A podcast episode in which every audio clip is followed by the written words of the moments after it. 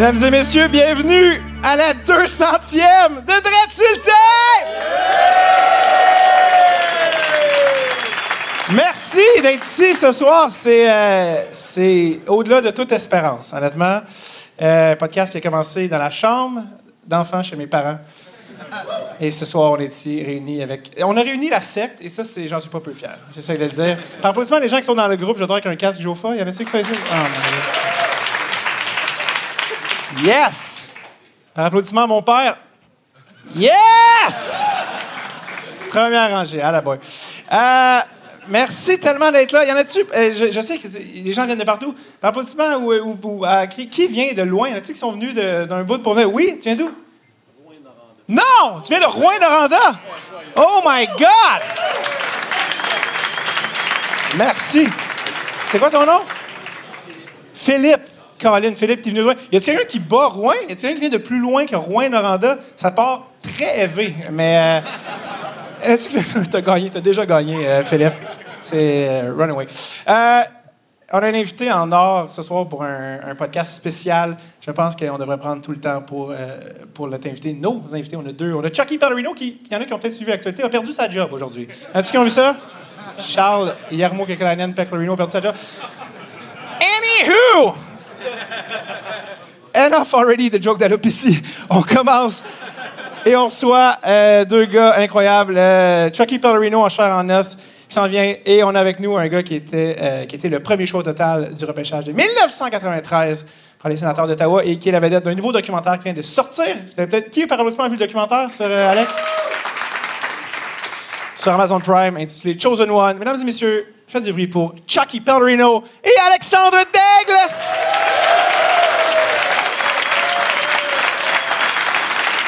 Come on, boys!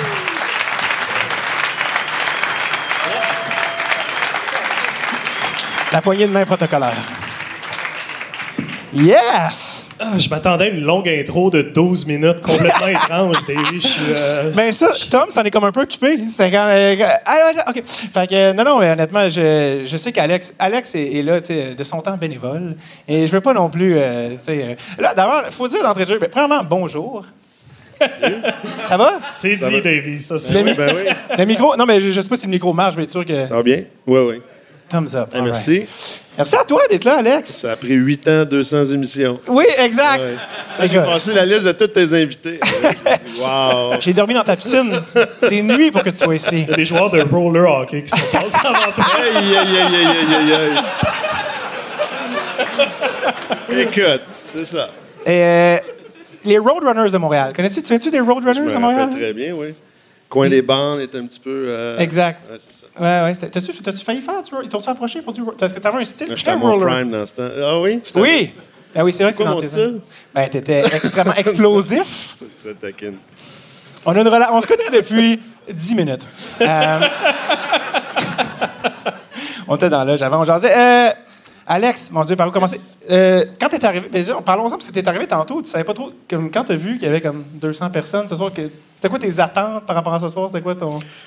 Ben, j'ai eu un texte de Tom, fait que Ouais. mes attentes étaient vraiment low. Ouais? Je veux dire, J'avais zéro attente. Puis j'écoute pas vraiment de podcast Ouais. tout ça. Euh, puis donc j'avais zéro attente, je savais pas de quoi. Puis là, je suis arrivé ici, je connaissais pas ici non plus. Euh, puis j'ai vu beaucoup de monde dehors. Là, je disais, ah, aïe, aïe, aïe, aïe, Parce que, non, parce que j'ai fait beaucoup d'entrevues dans ma Ouais. vie, mais live, pas vraiment. Tu sais, euh, pas live. Live avec public, je parle. Ouais. Souvent, tu es avec le caméraman, avec. euh, Ouais. puis C'est beaucoup plus facile. là. C'est comme un petit peu. euh, Stressant? Ouais, c'est stressant. Ouais. ouais. Mais au final, on voit personne. Là, tu sais, euh, Ah, ça. Ça, j'aime beaucoup ça. avec la lumière, mon on voit père, juste là, Ton père me regarde, je suis comme, jamais t'es stressé, Charles va te mettre une petite main sur la cuisse. Oui. Ouais, non, c'est correct. Ah, ok. Je suis pas- Je suis pas si stressé que ça. Ouais. En tout cas, en humour, ça... En tout cas. Euh... Euh... J'allais dire, euh, oui, parce que euh, je te demandais, parce que je, je sais pas c'est quoi ton. J'allais te demander c'est quoi ton rapport avec le public? Tu sais, c'est drôle parce que les gens sont là face à face, mais tu sais, toi, tu es une figure connue, puis dans le monde hockey, Alexandre Degg, c'est une affaire, mais c'est quoi ton rapport avec le public en général? Est-ce que les gens t'arrêtent, les gens te reconnaissent? Non, non, non. Moi, depuis 2006, je- que je joue plus Ligue nationale. Après ça, j'étais en Europe. Donc, plate à dire, là, mais à toutes les années, tu as des nouveaux joueurs, tu as, la télé, tout ça. Puis moi, je- j'ai zéro réseaux sociaux, je suis pas à la télé. T'as euh, pas Snapchat ou. euh, Non, je suis pas Tinder non plus. Je sais que ça existe, par exemple. Je t'imagine danser sur TikTok, la nouvelle, la nouvelle danse. Puis, euh, non, fait que c'est ça. Donc, j'ai pas. euh, puis les gens, tu sais, ça oublie, puis tout ça. Tu toi, t'es né en 89, tu me dis, Ouais. tu tu m'as tu m'as vu jouer, mais t'étais vraiment un petit bébé, là. Ben, il y a eu, euh, il y a eu les vagues, là, tu quand- avant, avant ta première retraite, quand tu es revenu Ouais. à Pittsburgh, fait qu'il y a comme eu, ouais, un petit peu, mais. oh, Mais au début de 93, mettons 97, 17, Ouais. c'était tu Ottawa, donc il y avait le Québec, il y avait tu les- quand j'étais à Philly, ben t'en as beaucoup moins. Là. Il y en a, il d'autres, des petites vedettes régionales, là, qu'est-ce que tu veux dire. Là? Mm-hmm. Donc, pour moi, euh, les gens ne me reconnaissent pas. Là. Donc, Fait qu'est-ce que tu te constates t'es encore une personnalité publique ou plus vraiment? dans- pas vraiment, non. Tu- tu- Ben tu là, avec ça, oui, là, quand, quand ça a Ouais. sorti, là, ils m'ont, j'ai fait euh, au moins une cinquantaine d'entrevues, j'ai fait deux, trois podcasts, mais non. Par- ouais. Est-ce que ça, ça te fait-tu du bien d'avoir euh, une certaine forme d'anonymat ou euh, c'est-tu quelque chose qui te manquait? euh, c'est d'être un peu euh, sous les projecteurs en quelque sorte? Non, non, Euh, ça me manquait pas. Puis, tu sais, j'avais une relation comme. Tu sais, mid, là, avec. euh, Amour-haine? non, Juste haine? il y a beaucoup d'amour. Beaucoup d'amour, OK. D'autres d'autres personnes avaient de la haine. mais Dans ma Mm. tête, il y avait de la haine. Et puis, puis avec le documentaire, quand ça a sorti, puis avec toutes les. euh, ben, ça m'a permis, moi, d'expliquer comment moi je l'ai vécu, un petit gars de 17, 18, 19 ans, tout ça. Puis ça m'a donné beaucoup de. beaucoup apaisé. Puis là, j'étais comme. Le faire ici, je ne serais pas venu si ça ne me tenterait pas. Là. Ouais. Puis si je ne serais pas à l'aise de le faire. Mais là, tu sais, Mané, ça fait 30 ans. Là. Ouais. Puis là, mon petit brain d'un gars de 49 ans, il est très, très différent d'un petit gars de 17 ans. Puis quand je voyais le négatif qui sortait quand j'étais plus jeune, ben ça m'affectait. Puis ça m'a affecté longtemps.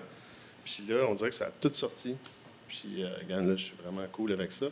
Puis, point de vue, euh, tu sais, être populaire ou sortir, tu sais, je pense que c'est une carrière. là. Tu dois décider d'être dans les médias, tu dois décider de te donner, puis tu dois décider de euh, faire tout pour avoir le plus de spotlight. Puis ça, j'ai aucun intérêt à faire ça.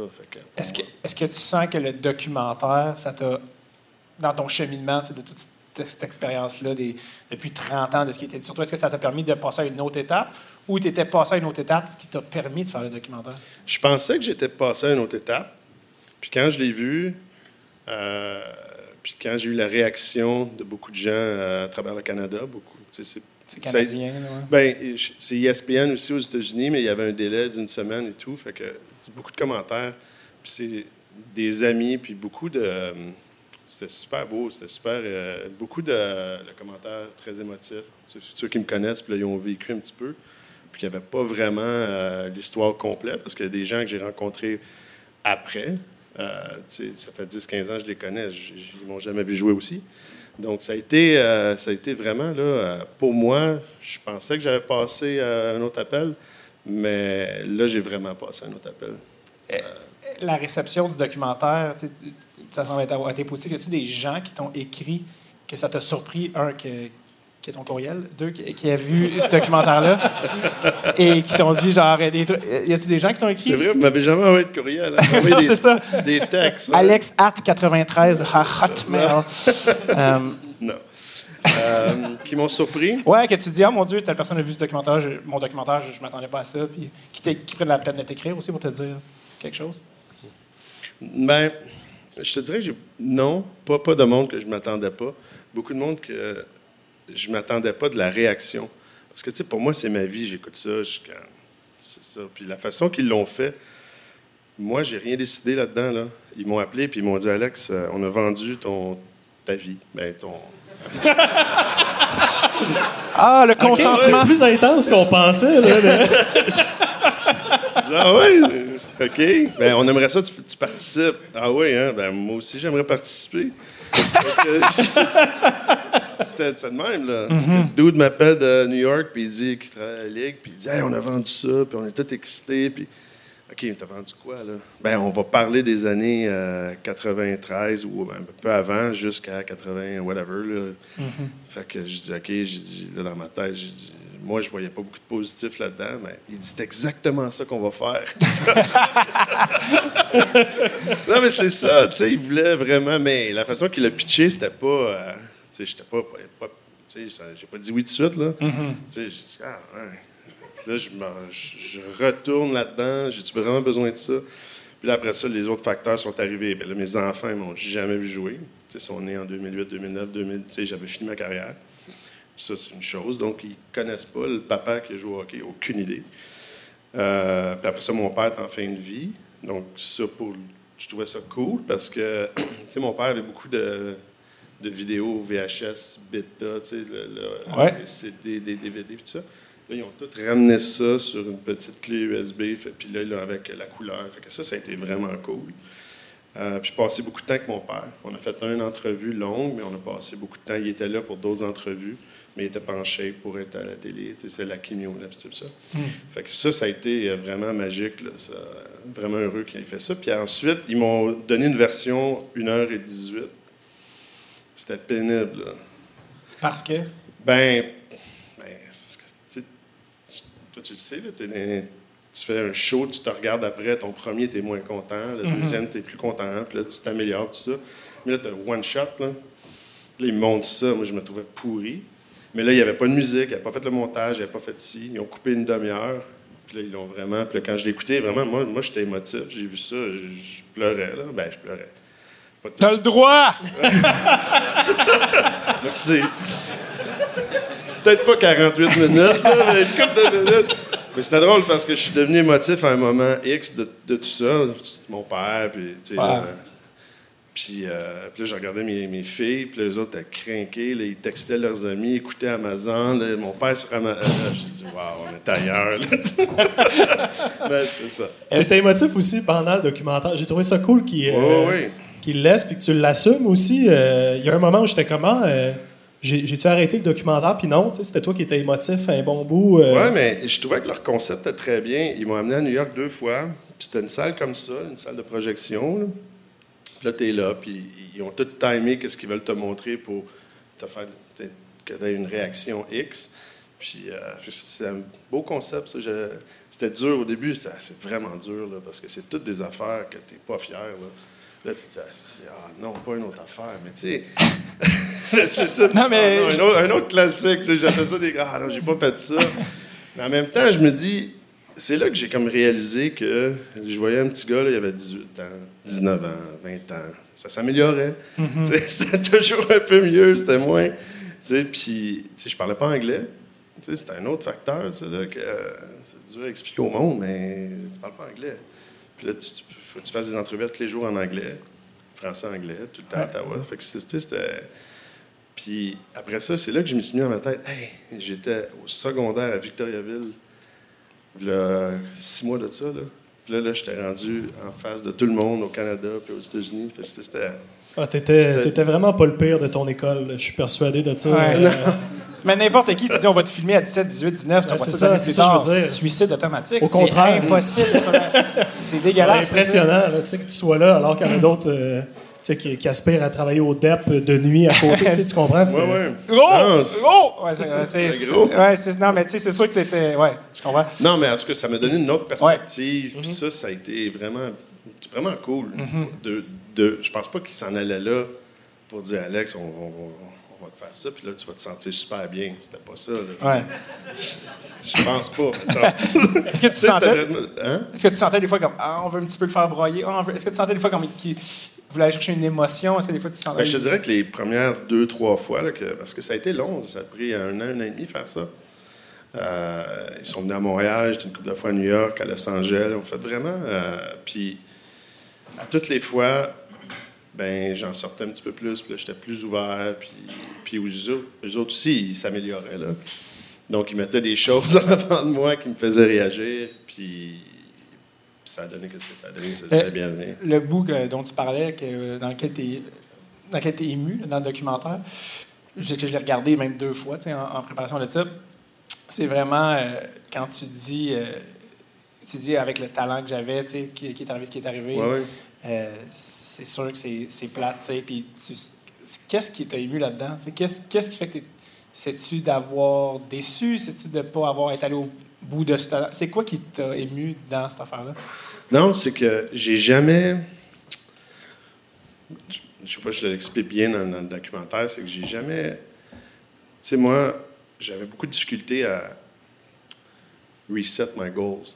Puis là, en français, c'est de, refaire des buts. De refixer des objectifs. Oui, ouais. mes objectifs. Puis quand je suis arrivé dans le national, c'est dur. Tu as, 18 ans, puis là, tu regardes, tu as dit j'ai 15 ans de vie, toute planée pour moi.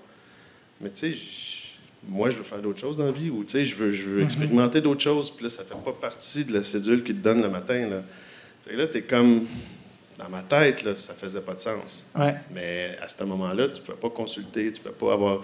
Là, maintenant, ça fait partie de l'équipe. Des, euh, des psychologues sportifs. Exactement. Puis c'est super parce que tu vas donner X, des dollars à un jeune, tu veux mieux l'entourer. Puis là, c'est ça que ça a avancé beaucoup. Mais le 30 ans, si tu aurais fait ça, ben, tu aurais été sur le côté, puis ça aurait changé ma carrière aussi. Fait que ça, moi, c'est ça ma plus grosse tristesse. C'est que j'aurais eu, euh, rétrospect d'un gars de 49 ans, si j'aurais eu ça, je suis convaincu que ma trajectoire aurait été différente sur la glace. C'est sûr. Euh, si tu avais eu accès à un psychologue sportif à ce moment-là, tu vois, pour, euh, parce que tu disais, j'avais d'autres intérêts. Je, t'en parlais tantôt. Moi, euh, quand je pensais à Alexandre Deck, je pensais à, de par mon âge, j'avais une entrevue que tu avais faite avec Stéphane Bureau en 2001. Au téléjournal Le Point. Y en a-tu qui ont vu ça, cette entrevue-là? Stéphane Bureau a fait une, entrevue, une longue entrevue sur deux jours avec Alexandre, quand il avait pris sa première retraite à 25 ans. Puis j'ai réussi, à travers les archives de Radio-Canada, de revisionner l'entrevue pour l'entrevue de ce soir. Puis à un moment donné où tu dis à Stéphane, euh, euh, parce qu'il dit, ah oui, c'est ça, le hockey, bon, t'as arrêté de jouer, tout ça, puis tu dis, euh, ouais, c'est ça, tu sais, à un moment donné, il dit, à 16 ans, tu savais que tu n'allais pas jouer longtemps, puis tu dis, ouais, je savais. Mm-hmm. Je savais, puis il a dit, ça, c'était ton secret. Ouais, puis, là, tu dis en rien. J'en ai pas parlé à beaucoup de monde parce que y a un petit contrat là, qui s'en venait, pas plate. fait que finalement, tu étais comment? Hein? Mais il t'a dit à 16 ans, tu savais que tu jouerais pas longtemps, puis sans aucune hésitation, tu as dit Ouais. Fait que toi, ça remontait bien avant ça que tu Moi, c'était à 15 ans. C'était à 15, 15 ans. J'avais tout. Moi, j'avais eu, j'avais eu, euh, non, j'avais eu 16 ans, c'est ça. Midget 3. Ouais. Tu étais comme côté hockey, moi, ça serait ça? Ou comme non, euh, non, c'était pas de même là. C'était pas ce body language là, pour Côté hockey? Ouais, ça serait ça. c'est plus non? C'est un petit peu plus masculin que ça. c'est vrai, il n'y avait pas de psychologue, excuse. Côté hockey. C'est fini. C'est À l'époque, les hommes avaient trois testicules, by the way. Je sais pas si tu savais, c'est un fun fact. Les choses ont changé. Euh, non, c'est que. C'était comment, à fond? Ouais. J'ai, j'ai marqué 50 buts à midget. Mais je pense que c'était au 49e match, ou en tout cas, le match avant la fin de la saison. Avec un poignet brisé. Puis, oui. Puis, euh, il y a quelque chose qui s'est passé. Puis là, j'étais. Pas mon intérêt, mais mon. Ma drive de. comme. j'étais comme je voulais. Ça me tentait pas de jouer, là. Puis, euh, je me rappelle, euh, dans le temps, le coach, j'avais dit, j'aimerais prendre le dernier match off. il me disait, si t'aurais pas scoré 50, t'aurais-tu joué? J'ai dit, c'est sûr, mais c'est ça, tu joues. Fait que là, ce match-là, je l'ai passé sur le banc. Ben, j'ai joué, puis je pleurais sur le banc. Ça, ça a été. Euh, ouais. Midget, ça. Ouais. Puis, toi, dans ta tête, t'es-tu comme, le hockey, c'est ma vie? Ou t'es comme, mais non, c'est fini, là. Ouais, mais là, on parle, là, il n'avait pas d'Internet. Pas, moi, je regardais, j'habitais à Laval, puis Mario Lemieux, c'était, il jouait à Laval. Ouais, les voisins. Que, ouais, que lui, jouer junior, c'était vraiment l'objectif. Puis, tu sais, j'avais jamais été au Canadien. On n'avait pas de sous pour euh, aller voir les Canadiens. Fait que j'allais souvent au Midget 3. Fait que le Midget 3, c'était vraiment mon objectif. Mais quand j'ai atteint l'objectif, mon, dans ma tête, ça, a changé. Puis là, c'est là que j'aurais dû avoir de l'aide. Puis, euh, ma première année junior, euh, à ma fête, c'était à Trois-Rivières. Ouais. Puis j'avais dit à ma mère, j'ai dit là, c'est fini. Puis elle dit, elle dit non, non, non. Puis elle a appelé Pierre Lacroix.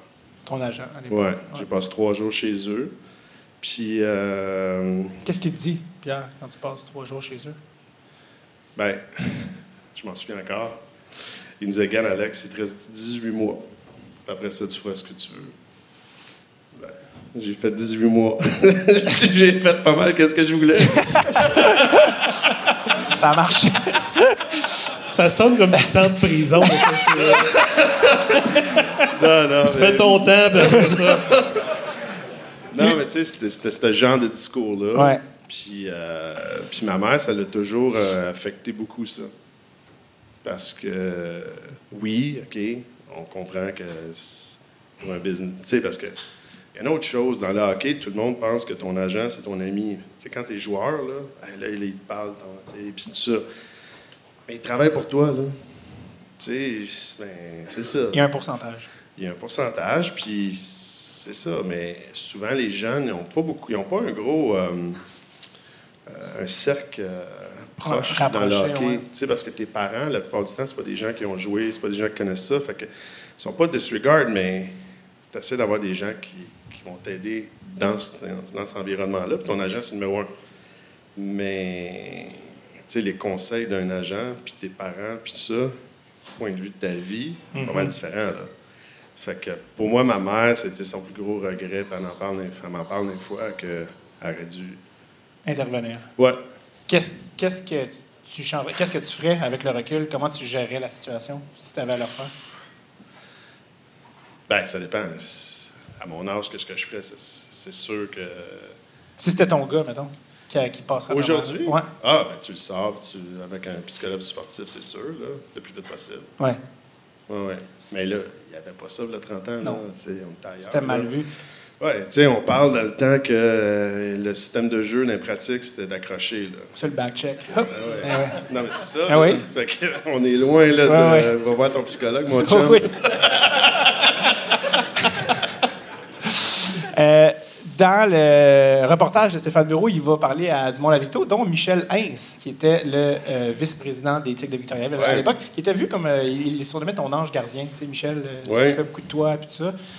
Puis Michel, il raconte qu'à la première pratique à Victo, première pratique que tu fais à Victo, le gérant de l'époque, qui s'appelait Michel Cormier, Mhm. euh, il a dit à Michel euh, Je sais pas, euh, Alex, j'ai- j'ai comme l'impression qu'il n'est pas à sa place, ce petit gars-là.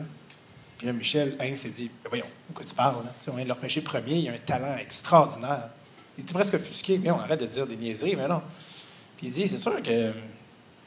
Force est d'admettre, avec le recul, qu'il il avait peut-être vu quelque chose, tu sais, qu'on avait peut-être Ah, vu. peut-être. Est-ce que, est-ce, que, tu as un souvenir de ça? Ou de, de- Non, j'ai pas de souvenir de ça, mais peut-être. C'est sûr. C'est sûr que j'étais quand même très dominant dans le junior, là, fait que c'était Mhm. un petit peu dur. euh, mais peut-être qu'il voyait qu'il y avait quelque chose de off, Mhm. c'est sûr. Tu parlais de ton père, tu sais, qui est- c'est le fun avec le documentaire, tu as pu immortaliser aussi cette affaire-là ouais. avant que ton père décède, juste après le- la fin du tournage. Euh, un autre affaire qui est mentionné dans, dans ce reportage-là, c'est que ton père, il a manqué, je pense, deux games entre tes 10 ans et tes 18 ans? Ton père euh, te suivait à côté, tu sais, euh, là-dedans. Puis quand, Stéphane, il te demande, genre, ah, tu sais, on- je rappelle, c'était après ta première retraite, euh, ça a-tu déçu du monde? Tu, tu dis, ça m'a déçu moi, mais ça a déçu mon père. tu sais. Puis, tu sais, ton père qui t'a vu jouer, puis ça, est-ce que pour toi, si ton père, c'était comme une. Est-ce que tu ressentais une pression de je peux pas arrêter de jouer, tu sais, mon père, il aime tellement ça? C'était-tu un facteur, ça, dans cette affaire-là? Ben non, parce que je, je l'ai fait, là. Ah, ah. j'ai arrêté, mais. Non. Ouais, à 25 ans, Euh, oui. ouais, non, non. Mon père, c'était mon meilleur ami. OK, c'est vraiment proche, là. Oui, oui. Mon père, c'est monsieur de bonne humeur. Là. Mon père n'a jamais joué au hockey. Mon père, euh, j'ai jamais fait un mauvais jeu. Là. OK, fait que c'était ton fan, c'était c'était C'est un positif. super fan. OK. Oh, oui. Puis dans le temps, ben c'est ça. Il m'amenait aux pratiques, il m'amenait Mhm. au game, puis tu sais, on s'en parlait. Moi, c'est ça que je- j'essaie de faire avec mon kid, puis j'essaie de que j'ai le plus aimé. C'est après les matchs ou avant les matchs. Tu sais, tu parles à ton père. C'est le Ouais. seul temps, vraiment. Mon père travaillait beaucoup. Ça, c'était notre temps. Puis après tous les matchs de la Ligue nationale, dans- même quand j'étais en Europe, on se parlait tout le temps après le match, avant le match. Non, non, moi, j'ai trippé. Mon père... euh, Puis comment ça se passe avec ton gars? Ben, il m'écoute un peu moins. C'est pour ça le documentaire, pour y montrer que. Ouais, c'est ça. Ouais, Il puis devrait t'écouter. Papa, il était meilleur que toi au hockey! Hello! Oui.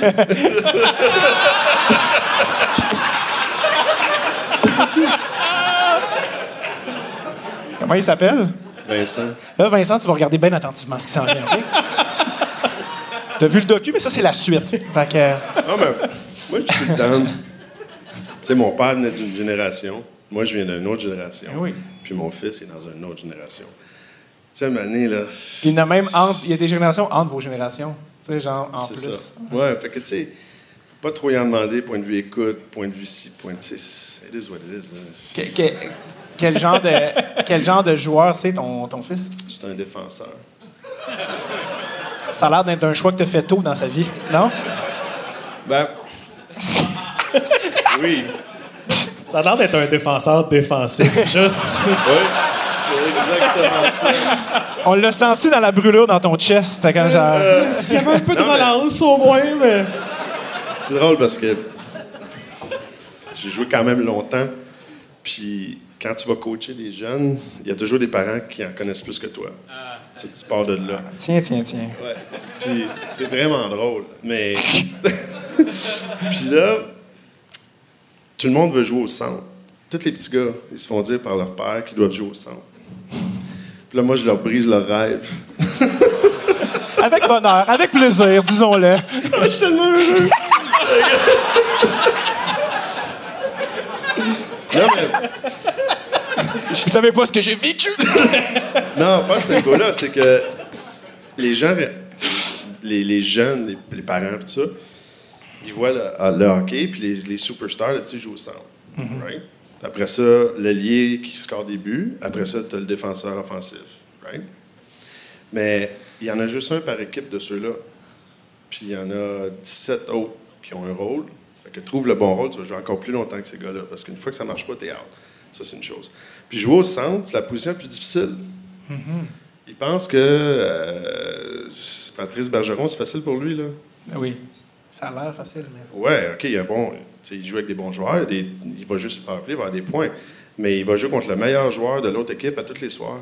Puis le meilleur défenseur, hey, c'est c'est pénible, ça, là. là. Fait que, fait que puis tu sois, faut que tu aies vraiment un commitment défensif et tout ça. Là, tu expliques ça aux jeunes quand ils ont 10 ans. tu te bastonnes. C'est pour ça que tu vas jouer sur le banc, mon gars. OK? Tant qu'il y en a les pas asthmatiques sont là-bas. là.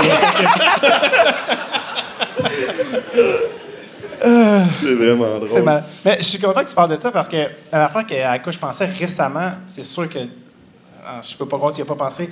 Tu es, dans t'es dans la région de Montréal, on est inondé par les Canadiens. Le Canadien repêche au premier, premier au total Juraj Slavkovski. Mhm. Puis, tu en as parlé, ça, je sais pas si c'est dans le docu ou quoi, mais quand tu parles des, des, des matchings, tu sais, quand il y a un jeune attaquant qui est repêché haut, Oui. les fans sont comme là, là, puis le public, puis l'opinion dit mettez-le top 6, faites-y jouer. Ah non, non, non. Oui, justement, je veux, que, tu- je veux que tu continues parce que je, je t'ai entendu en parler puis je trouve ça vraiment intéressant. Pourquoi ce n'est pas nécessairement une bonne idée de mettre un jeune joueur, aussi talentueux soit-il, euh, aussi jeune dans cette situation de top 6? Parce que je trouve ça full intéressant. tu- Ben, premièrement, quand tu es top 6, tu vas jouer contre les meilleurs défenseurs, les deux meilleures lignes. Quand tu es sur la troisième ligne, ben, tu joues contre la troisième paire de défense qui est majeure. Tu sais, tu vas jouer contre Jacky ou tu vas jouer contre euh, Goulet puis Madison. C'est vraiment différent. Là.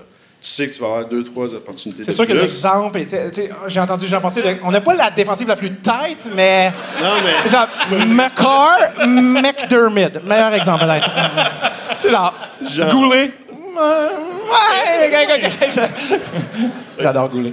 Si, si tu joues sur la troisième ligne puis tu es Ouais. un petit peu offensif, tu vas être sur le deuxième power play.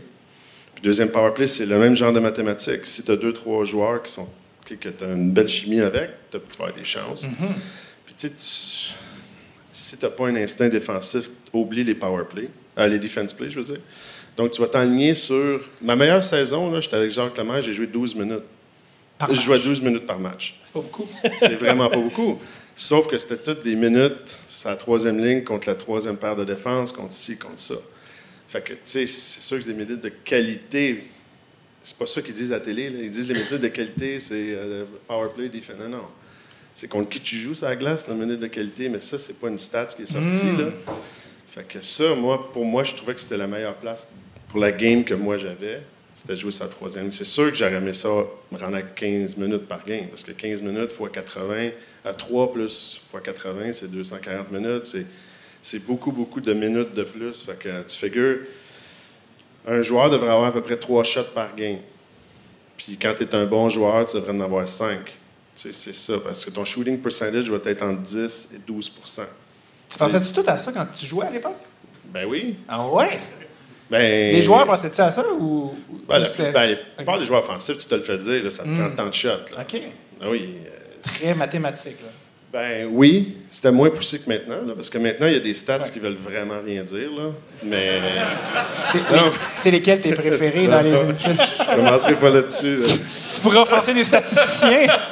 Et Dieu sait qu'ils sont coriaces. Mais ça, c'est des, statistiques, ouais, c'est des statistiques quand même faciles à comprendre.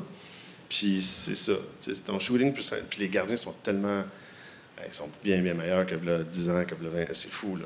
Donc, euh, Avec, avec le Wild, tu avais eu euh, une saison de 20 buts, 51 points. ouais. Ça, c'est en jouant sa troisième ligne, Ouais, à 12 minutes par game. ouais. 20 goals. Quand même. Premier scoreur de l'équipe. Ah ouais. Et juste après, lockout! Ah! Ça, c'était Une le bague dans le cœur. Ah ouais.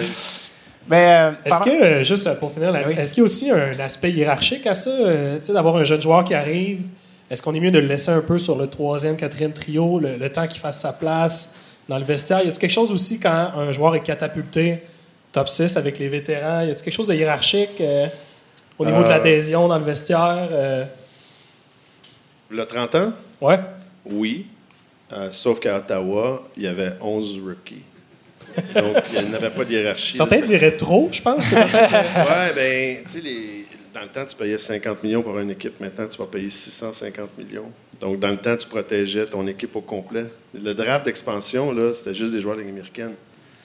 On a eu, quoi, deux années, peut-être, euh, on avait eu 10 victoires, puis 11 victoires. Hey, c'est long, là. C'est une victoire toutes les, euh, les 10 games. Pense-y, là. 10 victoires. À toutes les 8 games, on avait une victoire. Puis des fois, on a gagné 2-3 en ligne. Hey, excusez, c'est dry, mais L'équipe à ton gars, ça ressemble-tu à ça, sa fiche? Ou, euh? Non, non. Wow. Là, on a perdu 4 en ligne. J'ai failli mettre le- l'assistant coach dehors. J'étais arrivé dans la chambre. le gars, Il connaît rien, lui.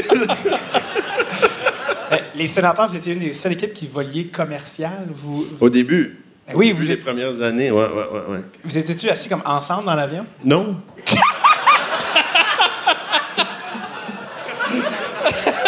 Juste assis entre Monique et Ronald. Incroyable. Ah ouais, c'était de toute beauté. Manger ton. Bon.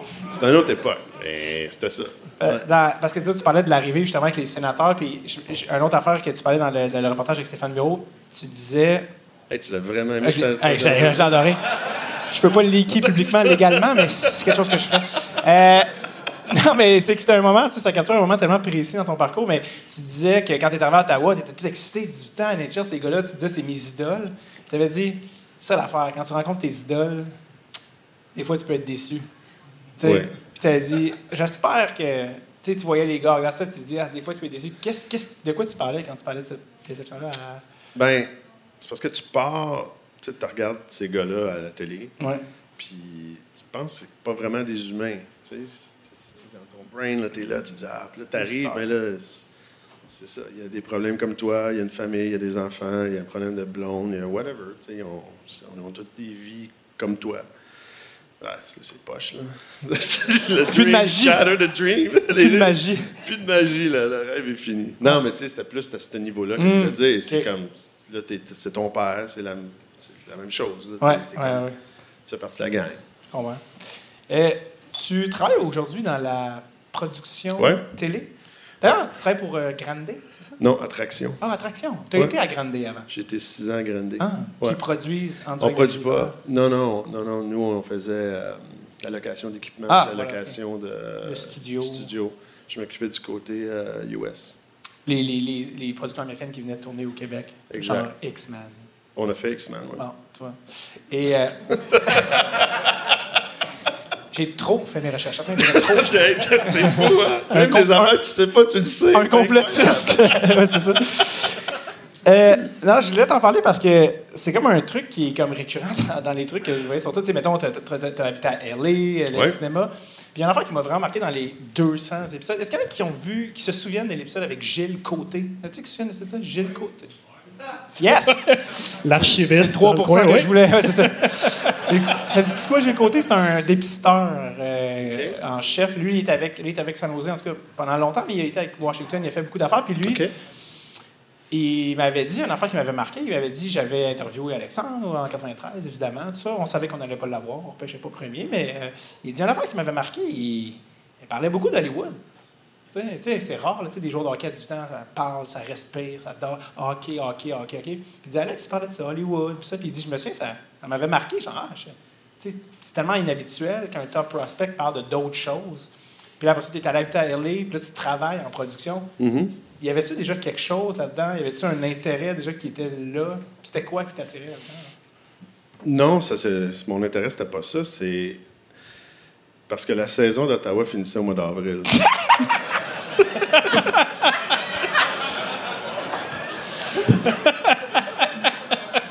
Bonne réponse. Ben, c'est C'est une très bonne réponse. c'est ça. Puis euh, c'était quand même assez. euh, c'est ça. J'allais toujours aller avril, mai, juin, juillet. Puis après ça, dans les années après, je restais jusqu'au camp d'entraînement. Parce que Pat Brisson était là. Ouais. Puis là, il y avait euh, ben, Luc qui était là. Puis là, tous les gars s'entraînaient. Puis que je m'entraînais avec eux autres. Ah, je comprends. Ton histoire, parce qu'on parlait de production puis de, de- de ça. Oui. Est-ce que tu t'es déjà fait approcher pour une- un film, Non. une biopic, Alexandre? Non. T'aimerais ça? C'est quelque chose que t'aimerais voir? Non. Non?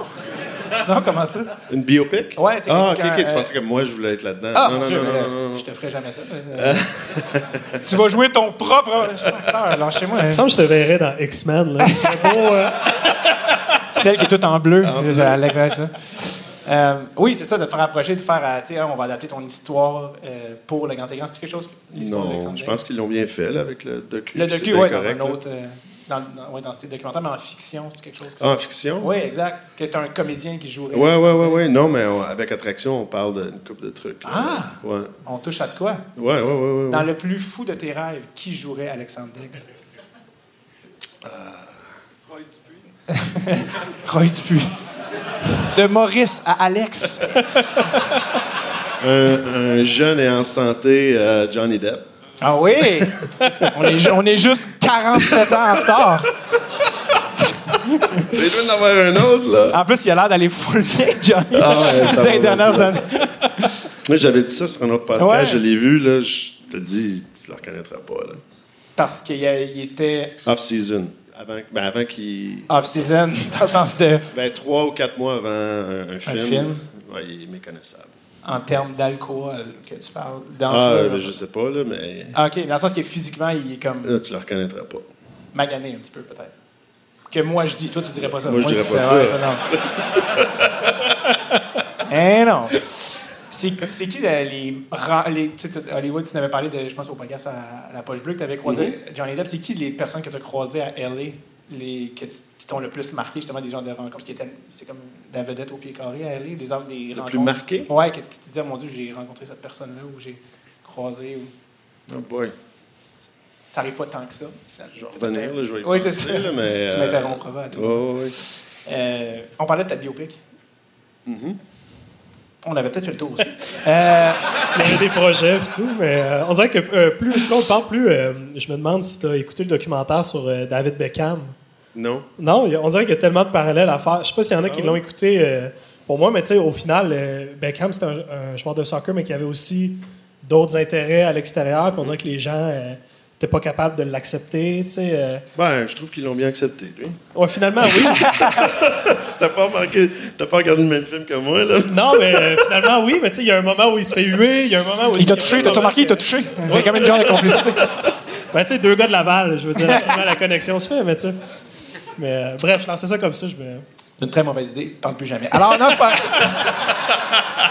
c'est une blague. Euh, j'allais, euh, j'allais dire. euh, quand. Parce que ça, c'est une affaire qui, qui parle dans le docu, mais il manque un détail que je, que je pense qu'il qui tu vas te souvenir. Quand tu as acheté ton auto, tu dis ça, j'ai acheté une auto à ma mère, j'ai, acheté, j'ai payé la maison à mes parents, je me suis acheté un char avec mon premier contrat. Mais j'ai ouï dire qu'il y avait un accessoire très précis que tu as acheté pour ta voiture, à toi aussi, quand tu t'as acheté ta voiture, qui m'a fait beaucoup rire. Ça, ça te dit de quoi? Non? quelque chose, mettons, qui te, disons, te permettrait de, d'aller, de pouvoir, euh, mettons, passer, dépasser des autos. Ça te dit quelque chose? Non? Non! Une sirène? Ah non, c'était à mon chum, ça. C'était pas à moi. là. Ah! Non, non, non, non, non. On m'a dit que ça- s'achetait une sirène que.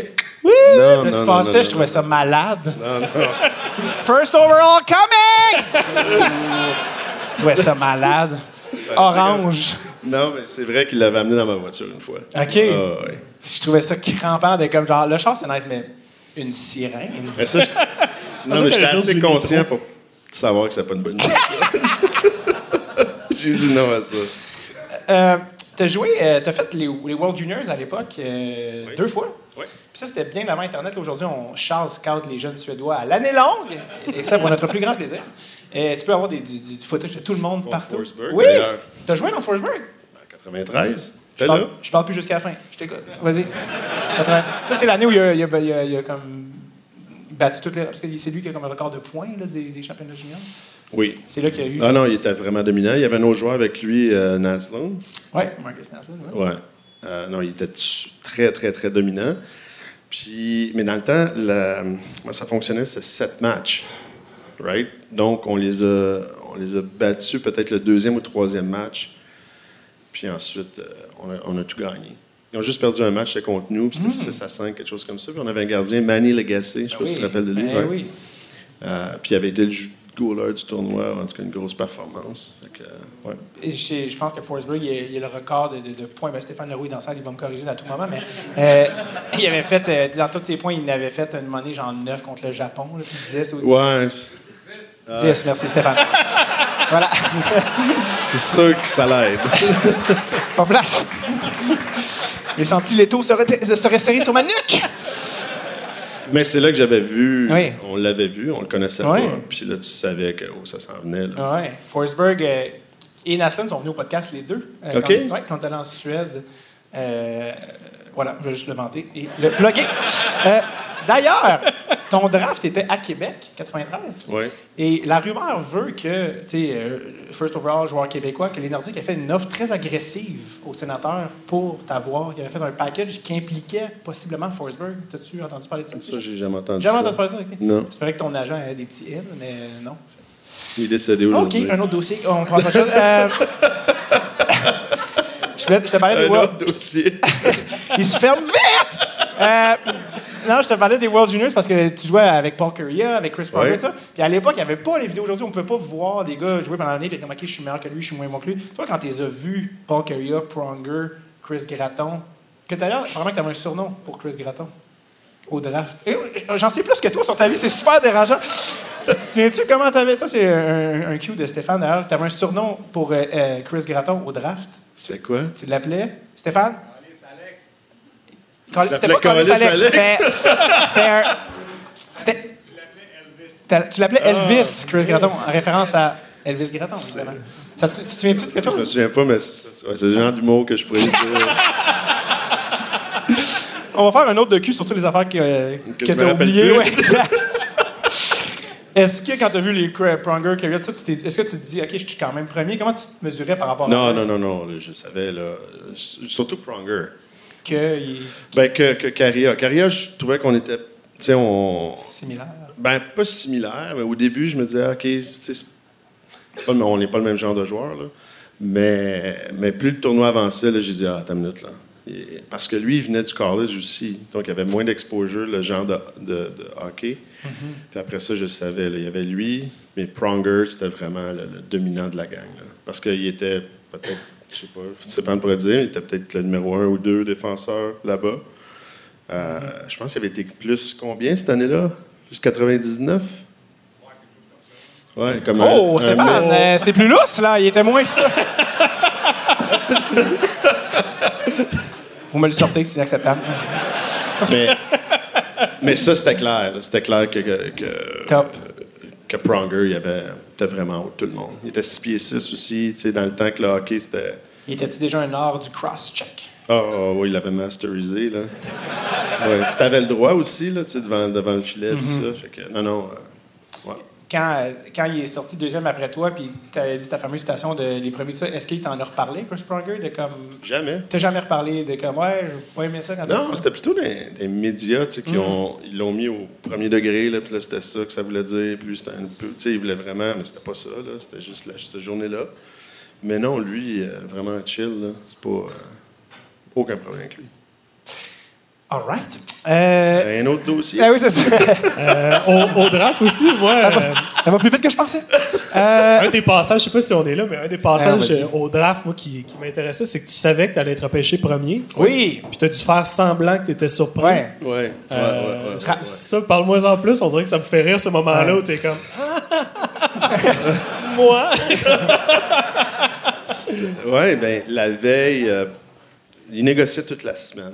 Parce que deux ans avant, Lindros avait refusé d'aller avec les Nordiques, puis il ne voulait pas que ça se passe à Ottawa, parce que, ben, Ottawa, c'est quand même français. La moitié, c'était français. C'était supposé d'être la moitié français. là. On sait que mettre un aréna à Canada, c'est peut-être pas la meilleure chose. Là. que tu te coupes un petit peu de market. Mais, euh, anyway, peu importe. Euh, là, on, a- on avait dit oui, puis on avait signé le contrat la veille. C'était, raconte-moi, c'était où le contrat? Où est-ce que vous avez signé? Parce que tu étais là. là c'était, le- où vous êtes rencontrés pour comme la réunion euh, secrète? Ah, c'était- dans une chambre d'hôtel. Puis ensuite, on a été manger, je ne me rappelle pas du restaurant, là, c'était une autre affaire. C'était- c'était? Mike's. Ah, c'était à genre, euh, Québec. C'était au Mike's. Pizza Peut-être. Normandin. Ouais. Puis euh, il y avait, c'était Firestone, je pense, dans le temps, le propriétaire. En tout cas, le propriétaire. Puis là, il voulait vraiment que je fasse un. Un- Un Pierre-Carl Pelado, c'est euh, c'est ça là. le point. Ouais, c'est vraiment important pour lui. Puis là, c'était ça sa discussion. Puis ah, je suis, OK, whatever, man. Je vais faire n'importe quoi. Ça fait plaisir. fait que, mais c'était ça, c'était un petit peu odd, je veux te dire. Là. Ouais. Ouais. Ils, ils m'ont enlevé mon moment. C'est vrai, en plus. C'est Non, mais tu sais, le, le moment de, de surprise, c'était fini, mais c'était ça aussi. Là. OK. Puis, du moment où tu es sélectionné premier, est-ce que c'est vrai la rumeur comme quoi il y a une île où tous les premiers choix au total ont le droit d'aller? Euh, non, je suis le seul qui a entendu parler de ça. C'est vraiment drôle, ça. je la cherche encore, mais. tout, tout le monde est parti sauf Yakupov. Ouais, Yakupov il est encore là. il est- Venez me chercher. Ah. Ah. Euh, ah oui, ben oui, à Ottawa, tu as joué avec euh, là, le, le, le sosie de Charles. Tu as joué avec Yarmo Kekalainen, qui a perdu sa job aujourd'hui même. Ben oui. Euh, une bonne journée. Euh, y étais-tu euh, déjà le Je pense que dans mon documentaire, il f- je fais une passe. fait Oui, tu lui fais une passe. C'est pour ça que j'ai été checké. Ça, ça disait la passe à Kekalainen. Moi, je savais même pas qu'il avait joué. Là, tu sais, moi, dans ma tête, euh, ouais. c'était un monsieur était- chauve qui, qui dit Sprout to select. Tu sais, c'est. Il était né un méchant dans James Bond. Il Oui. était né comme ça. Puis il était comment comme joueur, Yarmo Kekalainen? Euh, pas un rapide personnel, des bonnes mains, bonne vision. Ouais. Centre défensif, ish, là. Ouais. Toi, quand tu es arrivé à Ottawa, il y avait comme toi puis Alexei Yachin. C'était pas mal ça. C'est exactement ça. ouais. Euh, C'était comment ta relation avec Yachin? Étiez-vous comme en compétition, les deux jeunes? Pas vraiment de relation. Yashin ne parlait pas anglais, comme zéro, là. Comme zéro. Puis il avait amené toute sa famille, ses amis. Il avait un gros entourage. Donc, il parlait jamais anglais, là. Il était jamais alentour, on le voyait pas. C'est la pratique, ça allait chez eux, puis c'était- c'est ça. Wow. Puis ça a été ça pendant trois ans, quatre ans ou cinq ans. Colin. Je l'ai pas revu non plus. Non, c'est ça! il était sur l'île. Il m'a jamais rien fait. Il était super fin. Mm. Tu sais, il était super fin. Je, je sais pas s'il est fin ou non. Là. Il, était, il était juste là. Il a parlé dans ton dos pendant 5 ans. Là, tu sais, Ah, Yachin. Mais celui que j'ai beaucoup aimé, c'est Daniel Alfredson. Ah! Lui est arrivé en 96, je pense. Ouais. 96, 96. Ouais, lui, j'avais, on était bien chum. Qu'est-ce que qu'est-ce que t'aimais de Daniel? C'est juste un bon gars. Puis il est vraiment. euh, tu sais, j'en parlais à mes chums. C'est dur de dire c'est quoi un leader, c'est quoi. Tu sais, tu formes-tu ça un leader, comment tu arrives à être un leader, whatever. Lui est arrivé là, je pense qu'il était undrafted ou il était vraiment loin là, dans le draft, je ne sais pas exactement. Puis au camp, tu voyais tout de suite qu'il y avait une. Puis tu sais, juste la façon qu'il se tenait. Puis les- je sais pas, il y a quelque chose de spécial avec ce gars-là. Puis j'ai beaucoup, beaucoup aimé lui. Tu, tu sentais qu'elle allait avoir peut-être une longue carrière, euh, qu'elle allait avoir du succès? Tu sentais qu'il y avait les ingrédients? Pas à ce niveau-là. Pas, pas à. Parce que c'est pas un gars qui était si rapide que ça. Il était bon sur le puck, tout ça. Il était très efficace. Mais il s'est beaucoup, beaucoup amélioré. Puis il a compris vite c'était quoi son rôle, où le jouer, comment le jouer. Puis, euh, ouais, je suis vraiment content pour lui. C'est quand, c'est quand même fou que ton contrat à Ottawa, premièrement, c'était en canadien. L'époque où tu étais payé Ouais. canadien. Ça, c'est déjà très drôle. Euh, que c'était genre zéro. Cette C'était comme, monnaie C'était dégueulasse. 60 Ah, mais c'était comme 60 cents la pièce. En plus, c'était Ouais, même- c'était ouais. vraiment. euh, C'était le dernier, c'était le dernier parce qu'après, Ah ouais? ça a été le lockout l'année d'après. ouais. Puis ils ont tout changé ça. Mais c'est c'est ça que je vais te parler. Tu as comme un, un héritage dans la Ligue nationale que tu as comme. Tu sais, ils l'appellent la, la close deck, dans le sens que euh, les- la loterie, parce que là, les gens tankaient entre les Sharks et les sénateurs pour avoir le dernier, parce que dans le temps, c'était le dernier, tu avais automatiquement le premier choix total. Là, il y a une loterie maintenant pour plus que ça arrive. Puis le cap salarial pour les recrues, ça n'existait pas. Ton contrat, celui d'Eric Lindos. Fait que, tu sais, est-ce que des fois tu te dis, Colin, j'ai comme un héritage dans. J'ai les- contribué. Ben, Euh, au règlement, en tout cas. Je pense que tout a fait le timing du lockout. Ça, c'est une chose. J'étais deux ans après Lindros. Lindros, c'était la même chose. Tout le monde voulait l'avoir. là. Tout le monde tanquait assez raide. Là, parce que lui était encore plus dominant. là. Euh, c'était quelque chose avec Lindros. Dans mes années à moi, c'est peut-être le joueur qui a le plus dominé. Ben, non, c'est le joueur qui a le plus dominé au point de vue physique. Que ben, il faisait, c'est un joueur offensif aussi. Tu parles dans la Ligue nationale. Là. Dans la Ligue nationale, il a été son 6-7 ans là, avant que les premières blessures arrivent. Là. Mais c'était quelque chose. Là. Ouais. Puis avant ça aussi dans le junior. Puis avant ça, je pense qu'il avait pas, il voulait pas Nordiques, il avait été euh, aux Jeux Olympiques. Ouais. Fait que ça, ça a été, euh, ça a été le premier tankage, si tu veux, officiel. Puis après ça, ben, mon année, c'était la même chose. Mais je pense que c'est des bonnes choses aussi. Euh, sais, les contrats présentement des entry draft, euh, moi, je pense que c'est une bonne chose. là, parce que si tu performes, tu vas, le- tu vas faire 3-4 millions. là. Tu sais, avec les bonus, puis si tu fais 20 buts, 50 points, là, tu vas faire ton cash. Ça, c'est sûr. Mais moi, qu'est-ce que. Dans le temps, le plus gros problème que je voyais, c'était pas recrue, c'était le free agency, c'était à 32 ans. Ça, c'était vraiment plus vieux. les équipes qui étaient pourries, là, étaient pourries longtemps. Là. Parce que tu vas chercher qui, là, t'attends à tous les 12 mois, si que t'en as un autre, ben ouais, on espère qu'il va être bon. Puis là, non, mais c'est Ah ouais, ça. Après ça. ça, là, Alfredson, 4, 5, 6e ronde. Ah, yes, c'est un petit bonus, mais c'était le même. Là. Ouais. Fait que ça, ça allait changer toute la ligue, là, en mettant ça à 25 ou 26 ans. Là. Ouais, la parité est redevenue là. Les, les- les- marchés d'agents libres n'étaient pas pareils. Je me souviens, c'était comme on a signé Joey Juno. Je me souviens, c'était comme. Puis Joey était dans la ligue depuis 12 ans. Ah, tu sais, comme, mais tu tombais tellement vieux. C'est Agent ça. libre, tu sais. C'est ça. Puis, là. venir au Québec, euh, je te dirais, dans les 15-20 dernières années, on va, on va avoir beaucoup de difficultés à avoir des, des free agents. Ouais, pourquoi? C'est 53 de taxes. Hors de là. On en parlera à John Tavares. euh, Oui, mais il aurait pris moins d'argent ailleurs, ça n'aurait pas fait écœurer, puis dans ses poches, ça aurait été la même affaire. ouais, en effet. Puis ça n'aurait pas mis les, euh, Toronto dans une situation qu'ils sont aujourd'hui. Mais tu te bats contre la Floride à 27 à Dallas 27% à Vegas à 27% de taxes. Hey, c'est, c'est 25% de différence dans tes poches de rien à faire. Tu as juste à choisir la bonne ville. Ça pas de bon sens. Faudrait que le- Moi, je trouve que c'est pas faible. faudrait que le cap salarial soit ajusté selon le taux Ouais, d'imposition. tu sais. 100 Mais là, dans le national, pour avoir une décision qui soit faite dans ce sens-là, ça prend la majorité des équipes. T'as ces équipes-là, puis les équipes, euh, tu sais, aux États-Unis, tu vas avoir euh, LA qui sont à 48, mais à part de ça, tu es à 35, 27 Hey, On n'a aucune chance. Ils veulent garder leur avantage, eux. Ils veulent. C'est sûr, Ah ouais. c'est sûr. Les avoir équipes canadiennes, ça fait 30 ans qu'on n'a pas gagné. Là. Puis il manque toujours quelque chose. Pourquoi il manque quelque chose à, à- à- à Toronto? C'est pas une question de cash. Là. Ils peuvent plus juste en dépenser. Mm-hmm. Puis là, tu figures qu'il y a 25% de ça, là, c'est à cause des impôts. Mais 25% de 80 millions, là, fais ça vite. 20 millions. Ah au C'est privé. 20 millions que tu pourrais avoir. Trois joueurs à 7 millions, là. Tu mets un Pietrangelo, un autre dude, Ouais. puis un autre goaler, là. Tu oublies ça, man. Ça devient une dynastie, puis c'est ça qu'ils vont faire à Vegas. C'est toutes des bonnes équipes, en Et là, je suis vraiment Debbie Downer, là. Non, non. Le monde. Non, Non, mais t'as des statistiques puis des chiffres, c'est ça qui m'étonne. euh, j'ai l'impression que tu as complété ton tour du chapeau, des changements de règlement. Là, tu vas t'attaquer à. Ah, non, non, non, non. Hey, ça, c'est une bagarre, là, mais... euh, Mais tu sais, même le GM euh, à Ottawa, dans le documentaire, il dit qu'il avait appelé le GM à San Jose pour faire Hey, tu sais, on s'entend, celui qui a le premier choix, c'est celui qui a le plus de victoires d'ici la fin de la saison. Puis euh, il dit que Gary Batman l'a appelé, puis euh, il a fait euh, Tu parles plus jamais de ça, toi, mon asti. Juste, euh, il le remet à sa place, mais c'était pas une mauvaise idée, tu sais, d'avoir un, mini une- tournoi avec. euh, les, les pires, tu sais, dans le fond, pour mériter le premier choix, tu sais. Mais là, à ce temps, ils font un- un- une loterie Ouais, c'est ça. que personne ne voit les boules. Puis ils revirent un. un- Ça rappelle la poule aux œufs d'or. Oui. Ils sont chanceux. Il y a du monde de chanceux. hein. c'est, ben, c'est, ça, parce que le- pour ceux qui ne savent pas, mais le- la dernière loterie avec Bédard, qui est arrivé dernier, c'est pas les Blackhawks. Mais non. C'était les Ducks, qui auraient théoriquement, si c'était à l'époque, les mêmes règles qu'à ton époque, qui auraient eu Bédard.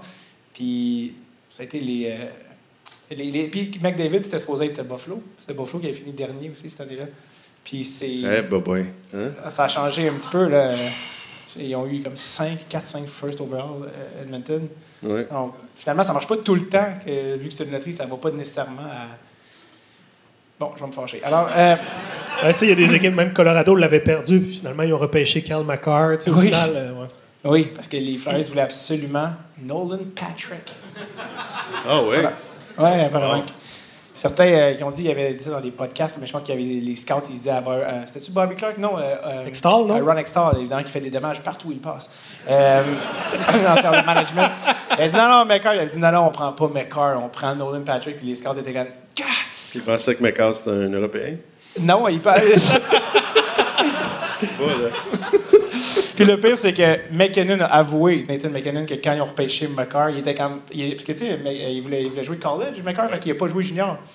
Mais il n'est même pas allé dans une bonne ligue junior comme la BCHL ou la meilleure au Canada. Il est, allé dans, il est resté dans sa ligue en Alberta, qui était la ligue junior de l'Alberta, mais qui n'est pas une très grande ligue. Ah, il est resté là pour aller Oui. au college. Ah. Exact. Fait que là, McKinnon est comme, on repêche un gars de la Ligue Junior de l'Alberta. C'est inacceptable. Quatrième overall, on va se caler. Finalement, il est très content. Mais tu comprends, il, lui, il était comme, c'est mieux Wow. de pas être un épais, ce- là, finalement, mais oui, voilà. Euh, anecdote de draft. Alors, euh, t'es allé. Non, mais parce qu'on était rendu à Philly. Euh, on était rendu à Philly, tu parlais de Lindros, ça. euh, Ouais. C'est c'est quand même intéressant dans le documentaire quand tu dis quand j'ai vu Lindros pratiquer Ah, ouais, ouais, ouais. j'ai compris, ah, OK, c'est ça que les gens projetaient en moi, quand moi, tu sais, comme, comme les gens, comme, ça, puis là, tu fait, non, non, OK, lui, il est d'une genre de race différente. Tu as, comme compris des choses.